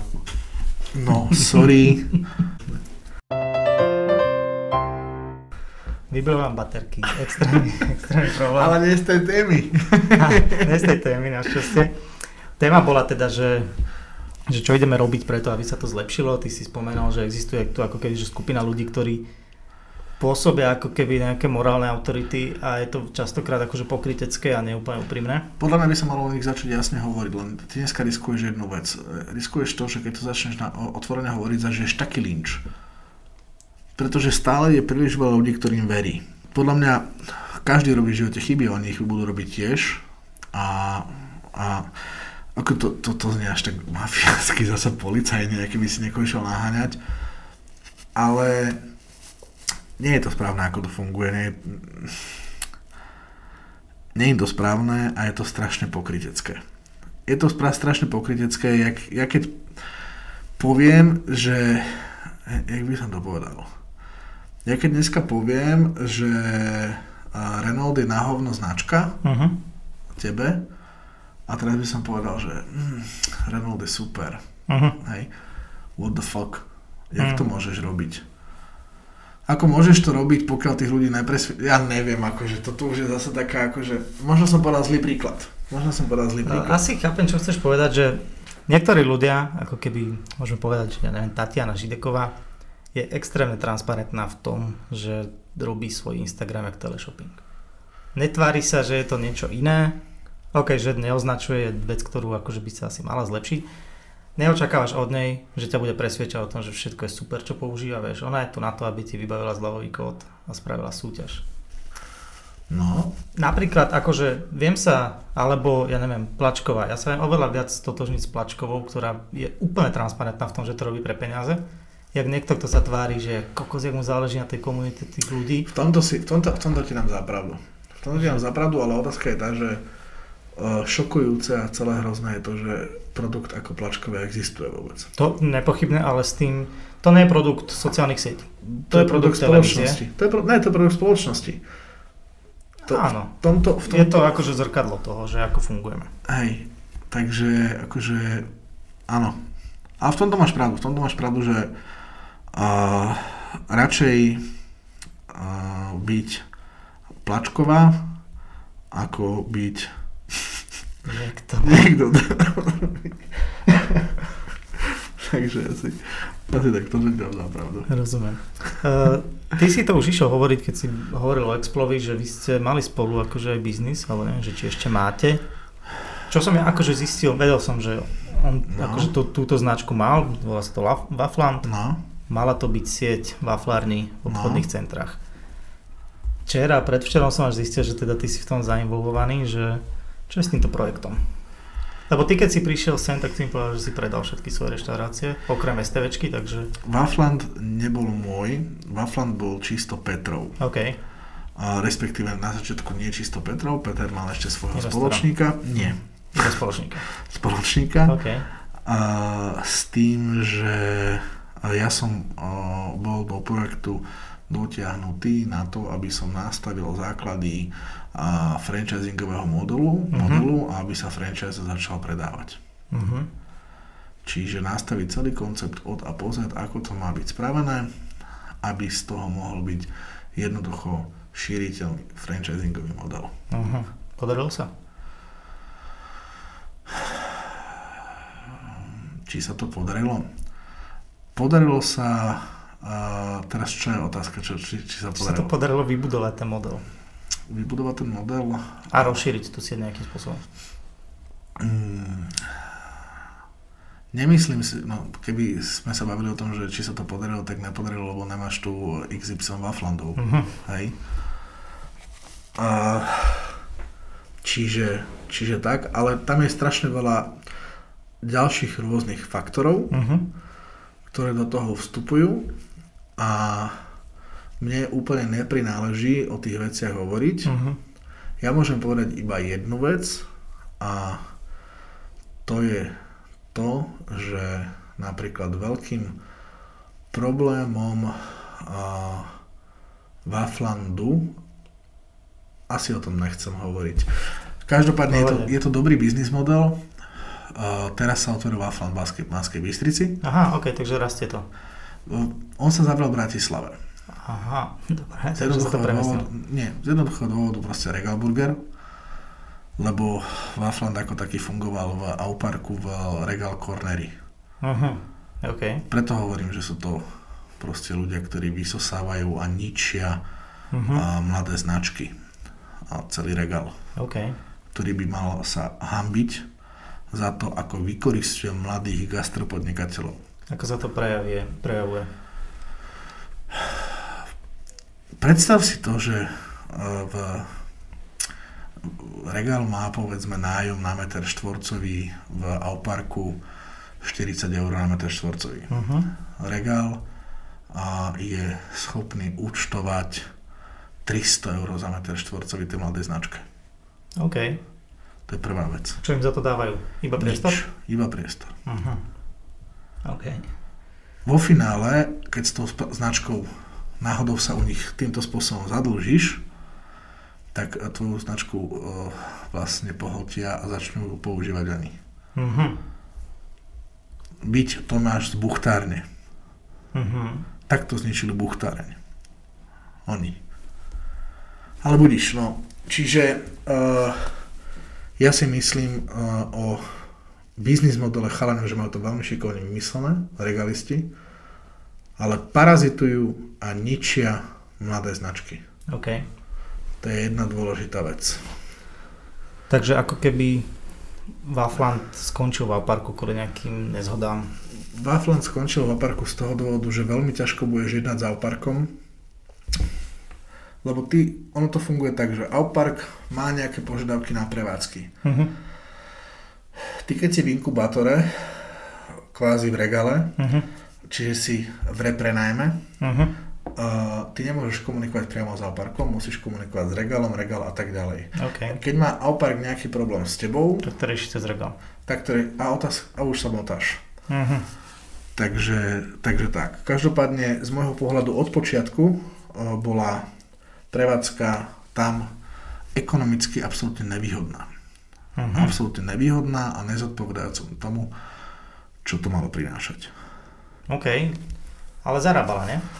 Zarábať zarábala. Lebo ja som počúval z Explom nejaký podcast o podnikaní a hovoril, že akože to bolo že dobrý biznis, že, že tá návratnosť tam bola veľmi rýchla. Tak jemu sa to vrátilo celkový investment, mám pocit, že prvého pol mesiaca. Ale to musí byť Explo. No jasne, Pozor, ro- Pe- rozumiem, rozumiem, rozumiem. Lebo Peťo, Peťo, Peťo ako taký je, je influencer a má silu. Mm-hmm. Takže to je jedna veľká dôležitá vec. Takže, takže tak, ale uh, z dlhodobého hľadiska biznis model v, v tých priestoroch ako takých my sme kopu veci nemohli robiť. Pretože ťa priestor nepustí. Mm-hmm. Nepustí ťa technické zázemie a tak ďalej a tak ďalej. Mm-hmm.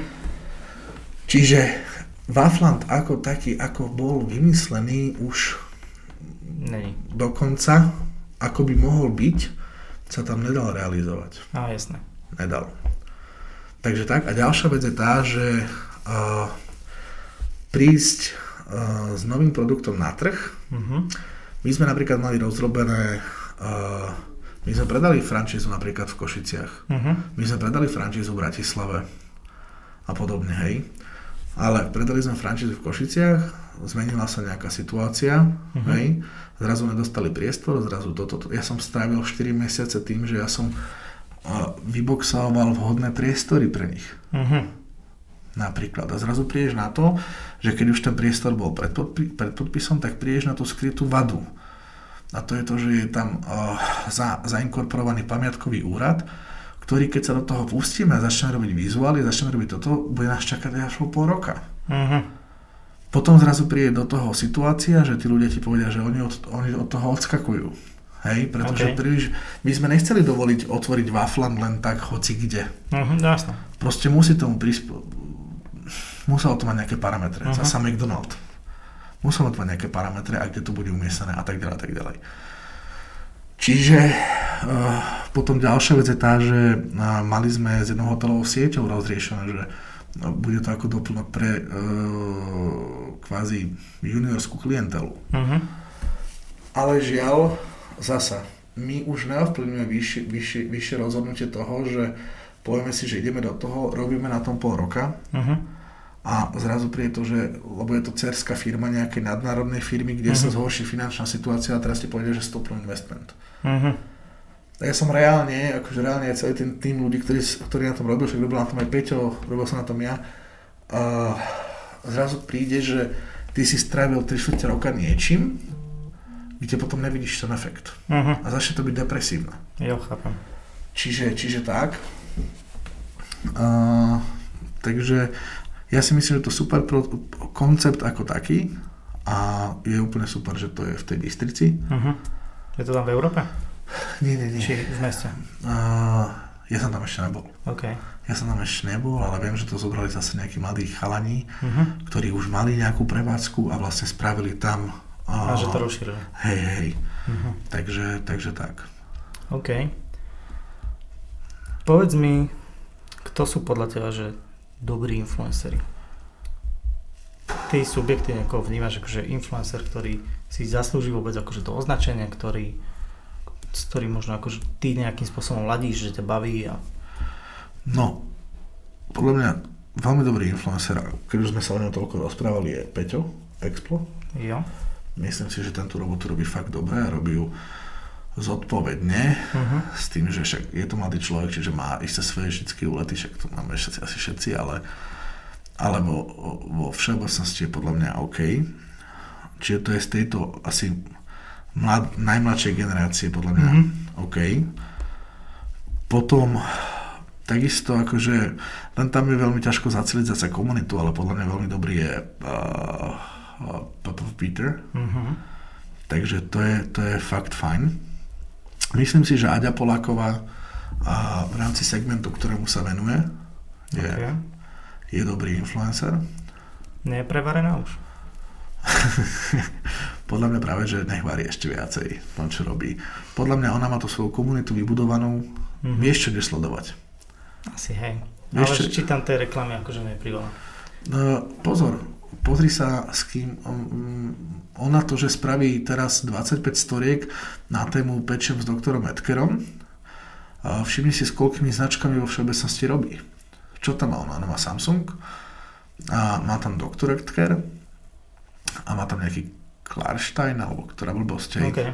To sú tri značky, s ktorými akože podľa mňa intenzívnejšie robí. Uh-huh. Takže akože toto mi vôbec nevadí. To je práve, že podľa mňa dobré. Okay. Takže toto. Veľmi dobrý influencer je uh, Viktor Vince.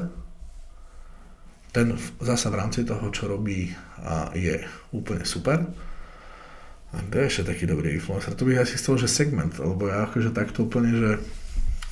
Koho sleduješ? Kto ťa baví sledovať? Ja vo všeobecnosti moc influencerov nesledujem. Ja...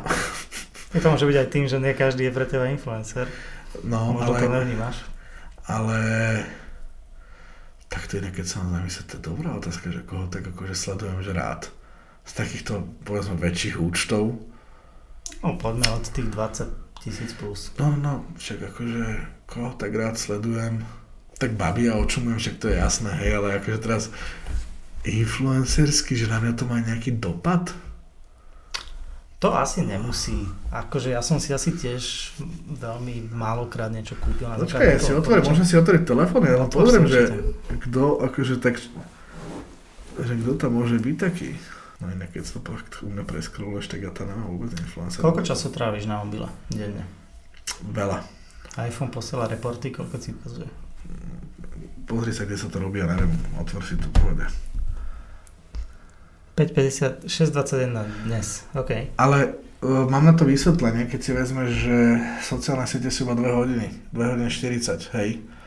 A ja tam mám pustené často GPS-ky a okay. takéto srandy, takže na to vys- a už som pozeral na to, že je to dosť veľa času, ale keď sa takto rozmeníš... si to mám aj, hej. sa pozriem, lebo ja mám dneska 4 hodiny 9 minút, no. ale sociálne siete sú 3.13 toho, takže... Ja si, poviem ti, že pre mňa klesám na čase, odkedy mám tie hodinky. OK. Lebo... Že už nemusíš chytať mobil stále. Presne. Uh-huh. Presne, že už viem, že a, a, a, a lebo akože, aby diváci, či posluchači chápali, ja som si kúpil smart hodinky a u mňa najväčší problém, že pipne ti to, ideš na ten telefón, alebo mm-hmm. niekto volá, ideš sa pozrieť, do ti volá a potom sa rozhodneš, či zdvihneš alebo nezdvihneš. Okay. Teraz Pozriem, dobre. Takže akože to mi akože uberá ten, uberá mm-hmm. ten čas. Ja si ale uvedomujem, že na, tým, na tom mobile trávim strašne veľa času skrz to a dneska mám taký veľký čas, lebo som ešte robil akože Q&A, hej. Okay. Takže tam som sa s tým serkal. Alebo však by som, chcel by som toho času tráviť menej, avšak na druhej strane uh, mňa dosť baví pozerať vývoj ľudí. Mm-hmm že keď si niekto predsavza, že ide budovať ten Instagram, uh-huh. že ako, ako to robí, a kde robí chyby, čo robí dobre a tak ďalej. Lebo ja som úžasný v tom, že ja dokážem poradiť ľuďom, čo majú robiť výborné. na tom Instagrame. Ja som úžasný v tom, je výborné. Ale, aby som to dokončil, veľmi ťažko radím sám sebe. OK. Tak ale máš 12 tisíc followerov, kde sa zobrali? 14 sorry, 400. Sorry, sorry, sorry. Uh, mal som, môj maximum je 23 tisíc. Odchádzajú mi deti. A odkiaľ sa zobrali od Expla. Aha, OK. Čiže ono to tak funguje, že parazituješ de facto všetci na každom parazitu, v tomto je, v tomto je majster Saifa. Uh, keď to vezmeš, ako náhle má niekto hype na tých Instagramoch, sociálnych sieťach, YouTube a tak ďalej, do 5 minút musí byť u Saifu Akože áno, nemyslím si, že je na to odkazaný, ale... No a jak, jak, ako, ako vyrastol sci-fi na sociálnych sieťach? Je to sci-fi proste. Nie, ako vyrastol sci-fi na YouTube? Neviem, akože ne, nejak som to neanalizoval, ale Začala, to úplne prirodzené. No mne to nepríde prirodzené, no takto. Začala level lama, uh-huh. čo sa stalo? Začal to Gogom, začal to všetkými ľuďmi, ktorí mali nejaké čísla. Takisto sa tí ľudia vyskytovali v sci-fi blogoch, a tak ďalej z počiatku, aby sa aj natiahol publika, aby bol zdieľaný tými ľuďmi. Čiže je to, ale to není zle. Akože nemyslím si, že to je úplne, že kalkul jeho, ale... Je to 100% kalkul jeho. OK. Toto, akože tomu neuverím, že není. Dobre. Pretože je to logické. A je to tak, že dneska, keď uh, ja by som chcel rozbiehať YouTube, uh-huh. tiež tam pozvem všetkých, ktorých poznám, na to, aby, aby som sa cez tegy a cez tých ľudí, že to vyzdielal, že tam boli, to sú čísla. Uh-huh. Tak sa to robí. Čiže uh, je zaujímavé sledovať, kto ide ako cestou. Uh-huh. A ako sa tí ľudia začnú meniť, to ma napríklad akože strašne baví. A dosť ma to baví, aj keď sme sa už dneska o tom stokrát bavili, uh, vidíš to aj pri Bad Influence, ako sa vyvíja. Zmysle? Lebo akože evidujem, lenže či myslíme to isté. Vyvíja sa komunikačne. Vyvíja sa v tom, že keď si všimneš, kedy si, no kedy si, tak nie to 100 rokov, hej, ale uh, začali sa posúvať v tom, že už nie sú takí predposratí, dávajú do toho viacej humoru, zvyšujú intenzitu postov, stories a pochopili, že musia byť trošku aj komerčnejší v rámci copywritingu, aspoň sa o to snažia podľa mňa. Uh-huh. A...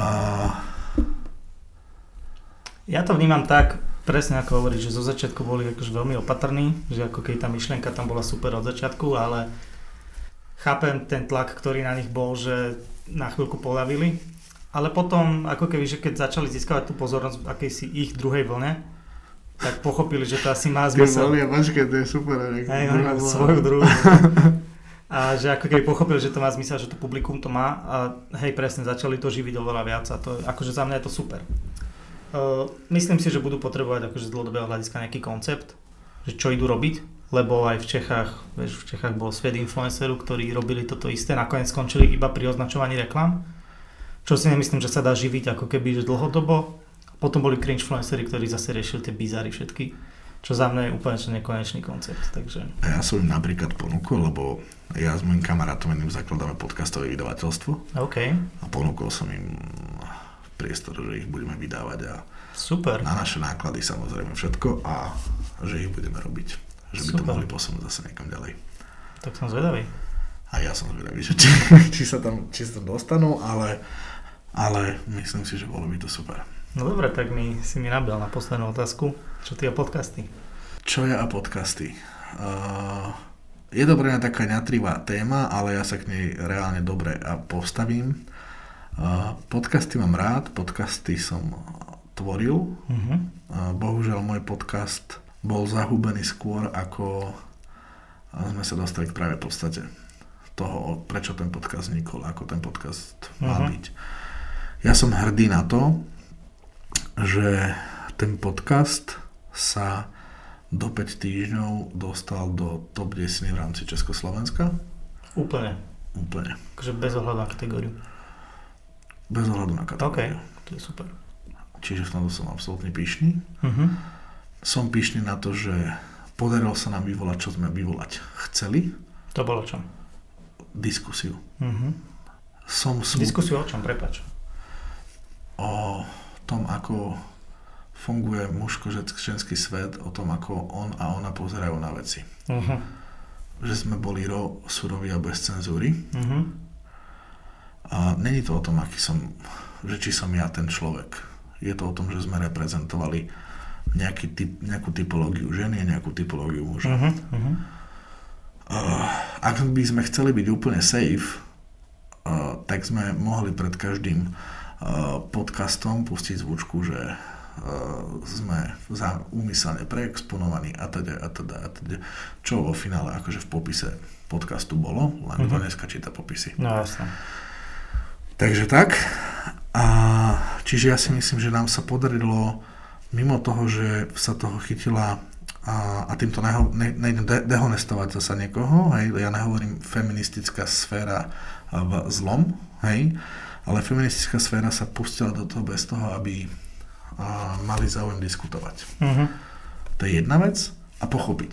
Uh-huh. A mhm. druhá vec je tá, že čo je zasa dobré, mne nespočetne veľa ľudí, a to teraz nehovorím jak influenceri, všetci sa ma pýtate na to, čo som dneska jedla, tak tu mám toto. Nespočetne veľa ľudí mi písal a párov, že sa kvôli tomu začali baviť. Okay. O ich vzťahoch. A o tom, aký ona a ona je. A ako to ona túži počuť a ako to on túži počuť a ako to naozaj je a není. Uh-huh. Čiže ja si myslím, že my sme to spravili dobre. My sme to spravili dobre, avšak mohli sme byť opatrnejší v tom, že a, buď to výraznejšie komunikovať, že to je zámerne prehrotené, uh-huh. alebo uh, lebo už sme mali hotové ďalšie časti, kde už sme mali prizaných psychologov. Uh-huh. Kde už sa psychológovia týmto veciam mali vyjadrovať.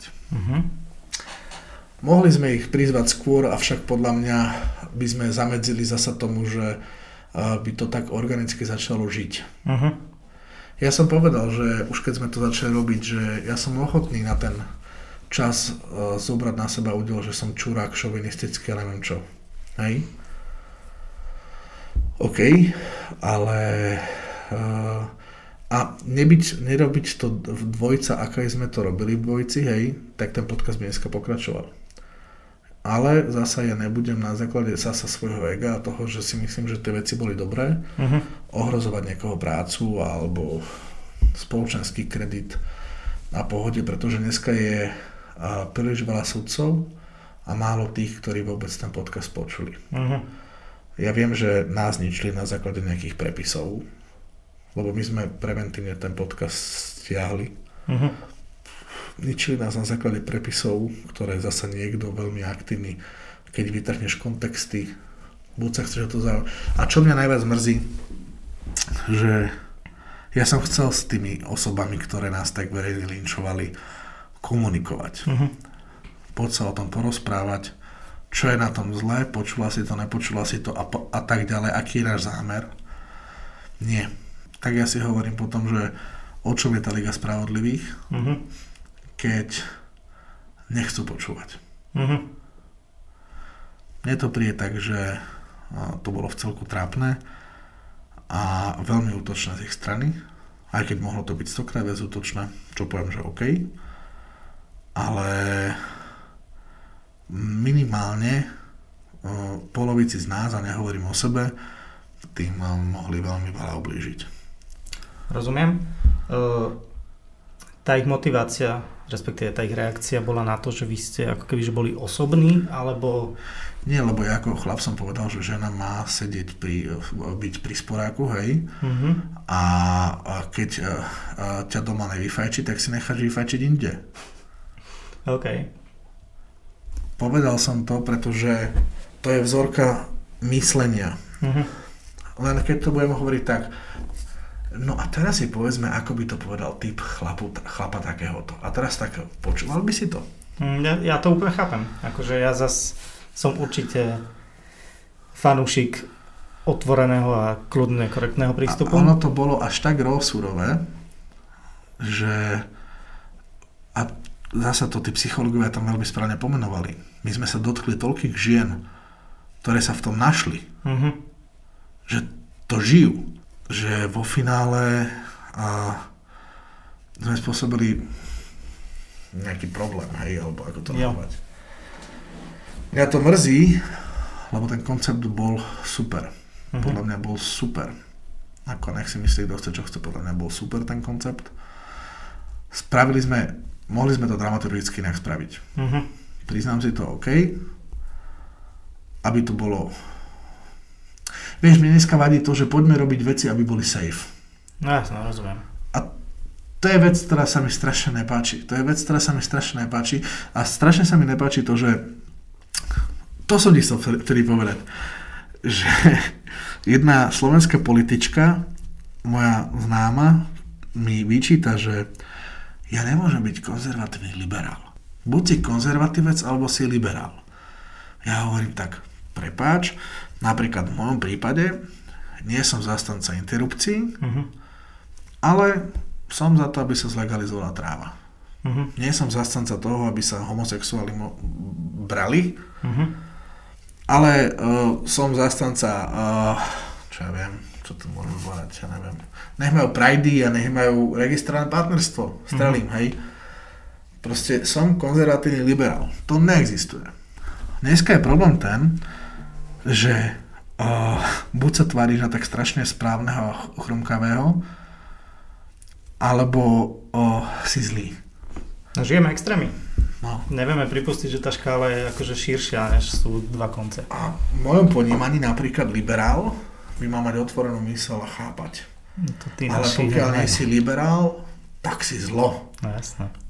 A kto určuje, čo je dostatočne liberál a není? Neviem. Každopádne... Tí, čo majú tých followerov. Táto, táto deformácia spoločnosti ma zabíja. Toto úplne s tou absolútne súhlasím. To úplne rovnako cítim. Dobre, čo sa stalo, že ideš robiť podcastové vydavateľstvo? Uh, tužím to robiť lepšie, ako sa toto robí. OK. Nerobí sa to podľa mňa dobre. Uh, môže sa to robiť o mnoho lepšie podľa mňa a, a, a hlavne... Lep, lepšie v akom smere? Dramaturgicky, uh, obsahovo a podľa mňa sa to dá robiť tak, aby z toho bol biznis. Asi áno. Kto na Slovensku zarába v podcastoch? Asi iba Zápol. Zápol si myslíš, že zarába v podcastoch? Tak je, ak nie, kto tak oni. No a ja ti poviem, že najväčší fór, že my, keby sme neukončili podcast, náš, mm-hmm. o dva týždne sme už mali partnera silného. OK. Pri intenzite, ktorú sme mali nastavené, tri podcasty, dva, dva, dva podcasty týždenne sme išli, či tri, mm-hmm. neviem. Keď som si to zobral, že za jeden diel, aký mám peniaz, super. Okay, a to nie je iba to, to není jediné, ako vieš na tom podcaste zarábať. No jasné, jasné, chápem. Uh, aké to malo čísla? Keď hovoríš, že bolo to v top 10 za 5 týždňov? My sme mali za tých 5 týždňov v priemere uh, 10 až 15 tisíc náčasti. Čím si myslíš, že to bolo? Tou témou chápem, ale mm, je veľa malých podcastov, ktoré majú dobré témy a takéto čísla proste nedosahujú. Mm, metodikou pretože máš istú metodiku, čo musíš robiť, aby podcast rástol, aby ti ho platformy odporúčali. Ktoré podcasty máš rád? Slovenské. Mm, mal som rád Borisa Brambor. Už nemáš. Uh, podľa mňa to s tým vstupom na televíziu sa celé zmenilo.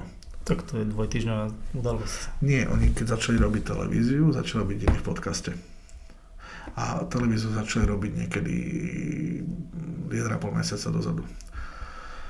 To je prvá vec. Druhá vec je tá, že na nich dokonale vidíš, ako sú oni dva bezradní a ja mám rád podcasty, kde nepotrebuješ hosti. Uh-huh. Uh-huh. Že zaujíma ťa podcast, kde budú dvaja rozprávať spolu, hej, ktorí sú konzistentne dvaja alebo jeden, to je jedno, to mám rád. Ale pre mňa na Slovensku teraz uh, není podcast, na ktorý som sa tešil. OK. Taký, že ja mám rád hlavne, podka- pozri sa, ja mám, ja mám viaceré kategórie podcastov. Sú podcasty do auta by mali byť, uh-huh. sú podcasty na zaspate a sú podcasty také, že rýchlo, keď chceš. Uh-huh. Dneska robia zásadné chyby a povedzme, oni to zasa robia, základná chyba podcast nemôže byť reálne dlhšie ako 30 minút neviem, kde sme. hodina 10. Ty môžeš spraviť to, ty môžeš spraviť to, že robíš podcasty na pokračovanie. Ale nemôžeš robiť podcast dlhšie ako pol hodinu. Z akého dôvodu pozornosť človeka uteká, vezmi si štatisticky, aký čas má človek na to, aby podcast počúval. Dneska je to o tom, že podcast počúva s väčšinou, keď ideš z bodu A do bodu B.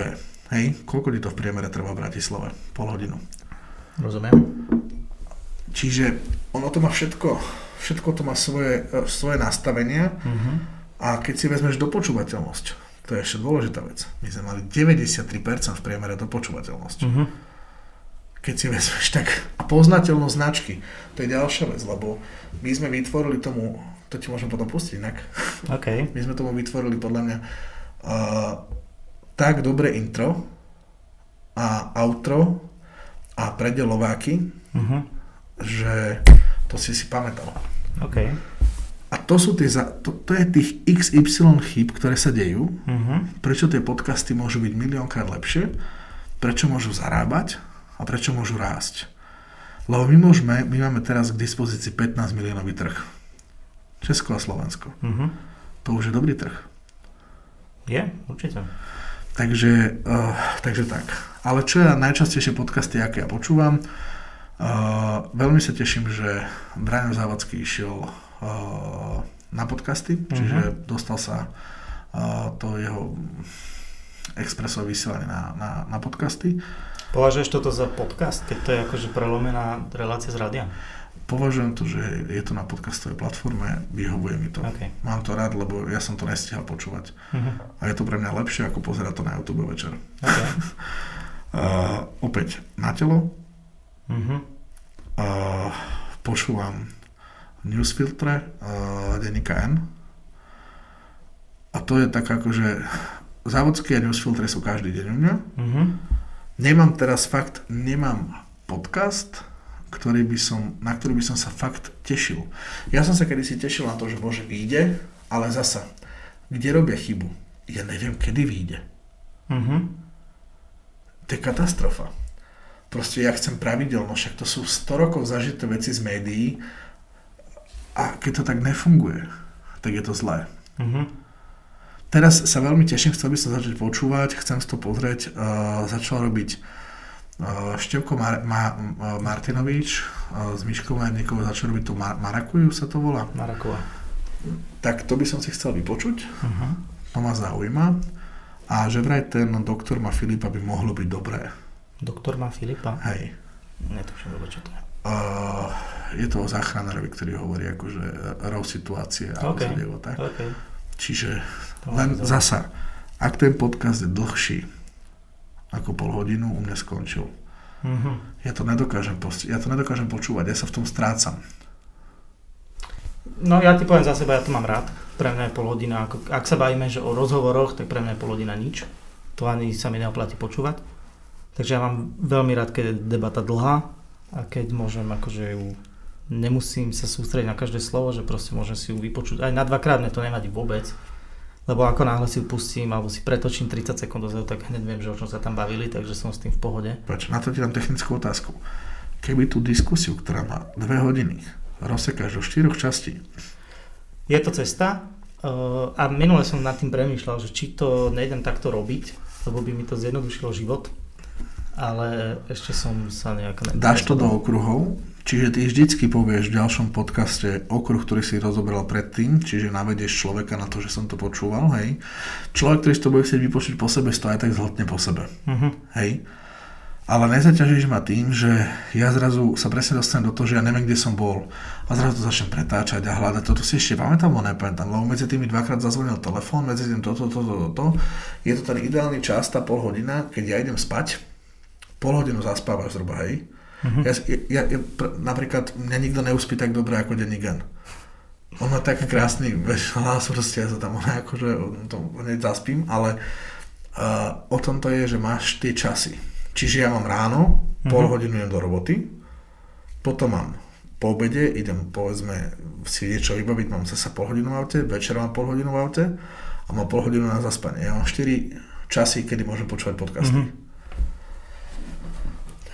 Toto majú ľudia rôzne, tak niekto počúva, keď beha, vieš, a ľudia behajú aj dve hodiny. A teraz daj si otázku, počúval by si takýto podcast pri behaní?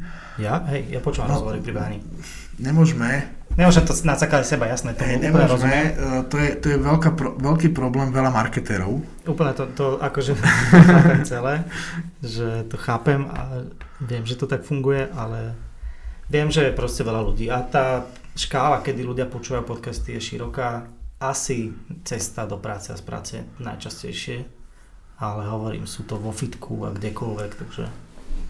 Čiže podľa mňa akože všetko má svoje zákonitosti a, a zasa ideme do toho, pre koho to tvoríš. Viem si predstaviť, že chlapci, ktorí počúvajú vedátora, uh-huh. ľudia, ktorí počúvajú vedátora, OK, to sú tí geekovia a rôzni ľudia, ktorí sa chcú o tom do... a presne bude to počúvať pri varení, bude to počúvať pri hantom, pri hantom, ale pretože pre neho aj keď bude dve hodiny rozprávať, tak to bude záživné. Uh-huh.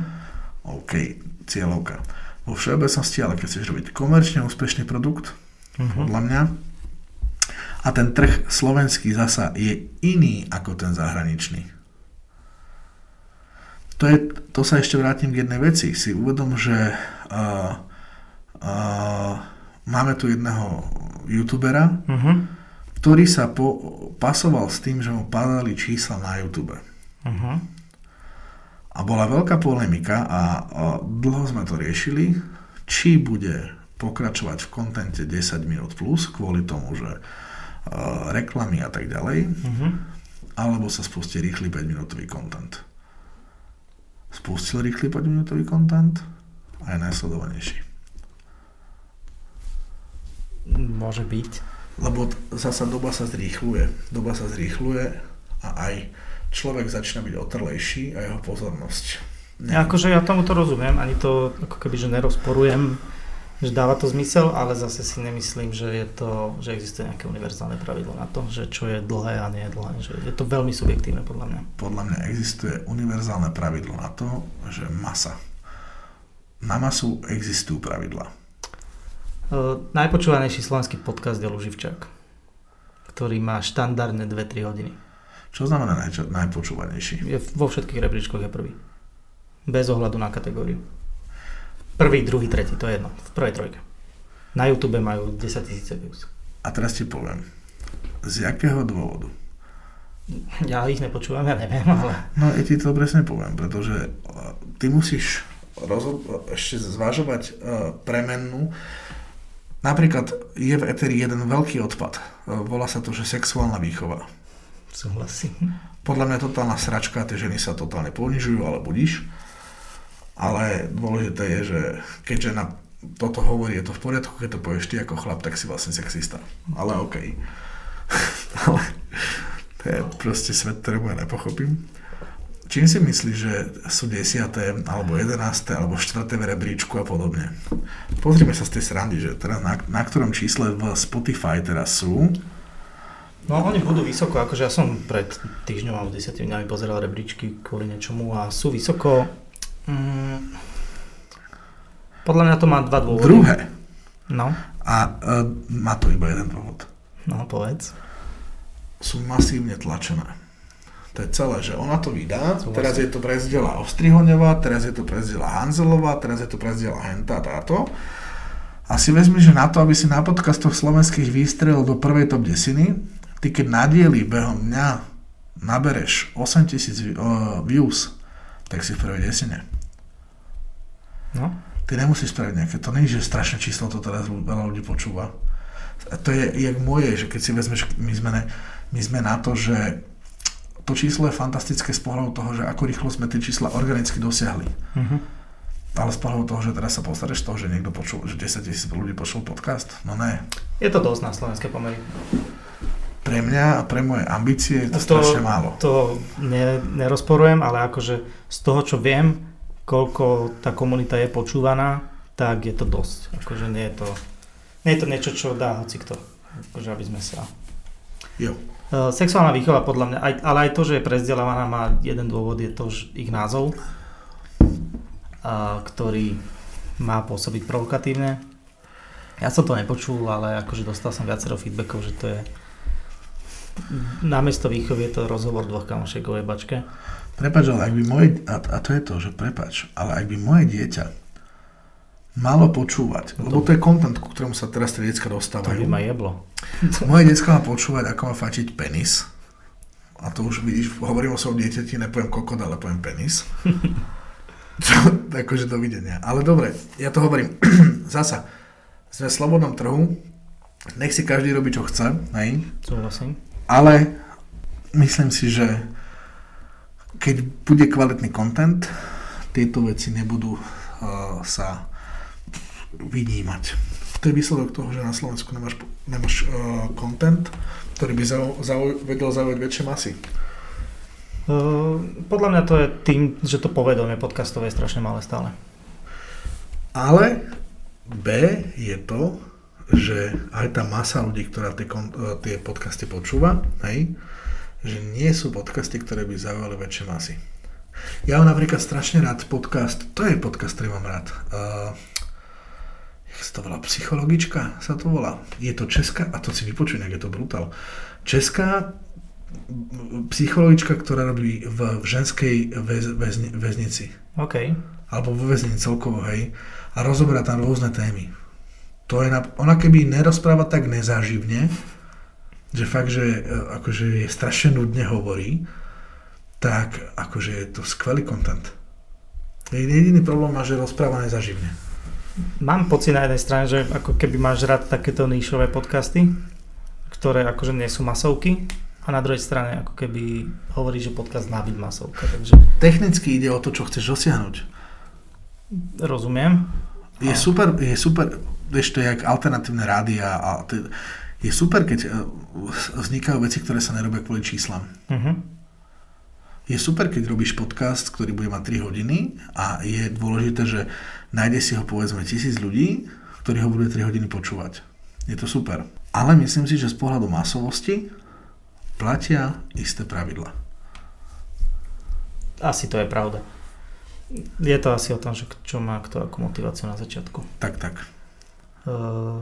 Ale ja som počúval tvoje podcasty, ja som si všimol, že tam máš minulosť, že si tam mal nejakého partnera podcastu, že vznikol ďaká komu, alebo niečo také si tam hovoril, aký by si mal...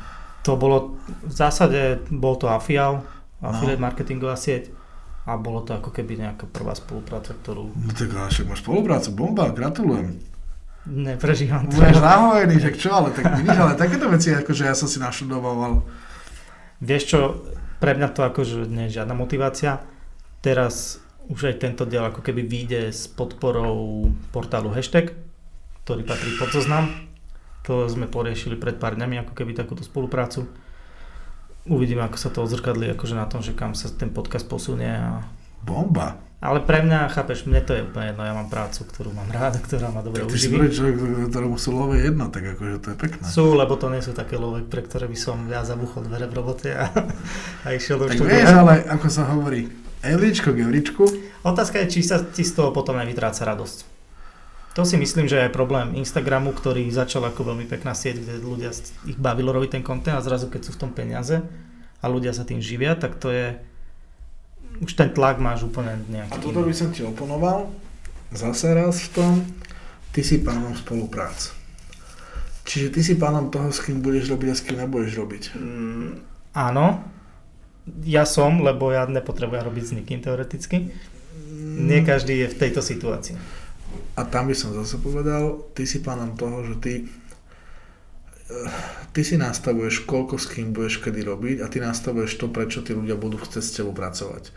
Čiže vždycky môžu prísť suchšie obdobia, hej, ale keď to budeš robiť dobre v rámci toho Instagramu, uh, ty si môžeš povedať to, že ja nebudem robiť nikdy priebané súťaže. Aj keď sú to neskutočné dobré peniaze. Nebudeš robiť priebané súťaže, nebudeš ich robiť. Toto ale vieme, že úplne nefunguje u ľudí, teda u väčšiny. Funguje to u tých, ktorí si nastavia ten svoj rebríček tak a potom príde klient, ktorý ti dá nie kampaň 3000, ale 30 tisícovú. Lebo týchto, tý, tieto veci tam nenájde. Ľudia myslia skrátkovito. Presne Všetci. Tak. A celý ten Instagram je toho výsled, to dôsledkom, že vidia ako keby sumu peňazí, ktorú môžu mať rýchlo za málo roboty a nemyslia na nejaký dlhodobý A v tomto ti poviem napríklad, a v tomto je MoMA na Slovensko pomerí pre mňa top 1. Mm, MoMA si tú značku buduje, MoMA veľmi rozlišuje, s kým bude robiť a s kým nebude robiť a prečo s nimi bude robiť alebo nebude robiť. A v tomto si myslím, že uh, Maťa uh, je fakt kvalitná. Ja si myslím, že ale MoMA reprezentuje náš trh. Je, ona s jej číslami je ako keby zvlášť kategória, ktorá už sa dá povedať, že sú celebritní, celebritné účty. Takže ona chápe, že mama keď povie, že nebudem robiť s týmito, tak vie, že v maili má ďalších 50, ktorých, ktorých môže buď odmietať, alebo sa To tak není úplne, pretože zasa je to o tom, že tých 50 tam máš, ale z tých 50 je schopných ťa zaplatiť traja. Ja tomu rozumiem, ale stále má možnosť voľby a stále prídu tie peniaze od niekoho iného, keď je neprídu do tohto. Takže chápe, že Mm, viem to povedať z konkrétnych situácií, že to tak určite úplne není, ale v tomto fakt si nastavuje ako, už aj ja som niekedy s tým hovorím, že to sú peniaze, dobré, poďme do toho a povedal nie. Akože ja to s všetkými desiatimi podporujem, lebo si myslím, že to je dôležité si ten nejaký, nejaký limit nastaviť. Bavili sme sa tu pred pár týždňami s Janom. Buduje značku, buduje značku, svoju značku, no, značka jasné. MOMA alebo buduje, buduješ značku Tony Dubravec, presne to je jedno. A pardon, sko- robíš s Janou Tiny, ja som ti skočil. Janou Tiny sme sa o tom bavili tiež, teraz bola influencerka roka podľa Forbesu. A bavili sme sa o spoluprácach a tiež ona drží nejaký limit 4-5 značiek, s ktorými robí CCA, povedzme. A respektíve, že 4, s ktorými robíš že dlhodobo, že na ročnej báze a viac.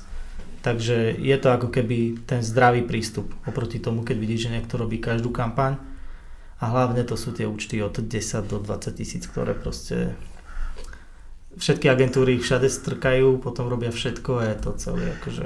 Inak, to ma zaujíma, to by si mohol ty odpovedať. Ako vznikol prosím ťa ten Forbes? Na základe čoho, lebo ja som tomu nepochopil. To robia, robia to mediálky, myslím, že Wavemaker a GroupM čo sú akože normálne svetové sieťové mediálky a oni majú na to nejaké výpočty, indexy, ktoré to ako keby určujú. Ak som pozeral ten rebríček, tak ja som tomu nepochopil. Podľa mňa tam je ako keby viacero faktorov od toho, že ako, myslím si, že robia nejaký prieskum, možno nejakú poznateľnosť, možno to, že kto ťa kedy presvedčil k akému nákupu. Sú to ľudia na 40 tisíc followerov určite, že to je základné pravidlo a neviem, je tam viacero tých vstupov. No, lebo toto, ja som sa, ja som sa to snažil vygoogliť a nenašiel som nikde tú metodiku. Ja to... to nejaký social power index to majú nazvané, alebo niečo také, neviem presne. No, to by ma strašne zaujímalo, ako, ako na toto prichádzajú. Potom sa môžeme baviť ešte niekedy o Social Awards Slovakia. Ježiš, tak to radšej nie, lebo budeme, budeme mať aj my správy v direkte, ktoré Tebe je to jedno, ale... Ale môj zamestnávateľ by sa aj tešil. Dobre, super, ja by som to tu takto krásne ukončil. Veľmi zaujímavým spôsobom sa to zvrhlo a som veľmi rád, že sme sa o tom pobavili. A ja ďakujem ti veľmi pekne, že si prišiel. Ja ďakujem veľmi pekne za pozvanie, teda, že sme sa takto mohli stretnúť. Viem, že to bolo dlhé na, tvoj, na tvoje pomery, štvornásobne dlhšie, než, než dokážeš prijať. Jo, no. Ale Ne, tak ja sa teším, ja sa teším, keď si to vypočujem. Možno budeš... Ešte stále z toho môže spraviť 30 minút. Ešte, to som ešte povedal, možno budeš prvý, koho rozdelím na dve časti. Dobre. Ďakujem ti krásne. Ja ďakujem, tak ešte všetkým uh, posluchačom prajem príjemný zbytok dňa, večera alebo rána. Jo, čaute. Čau.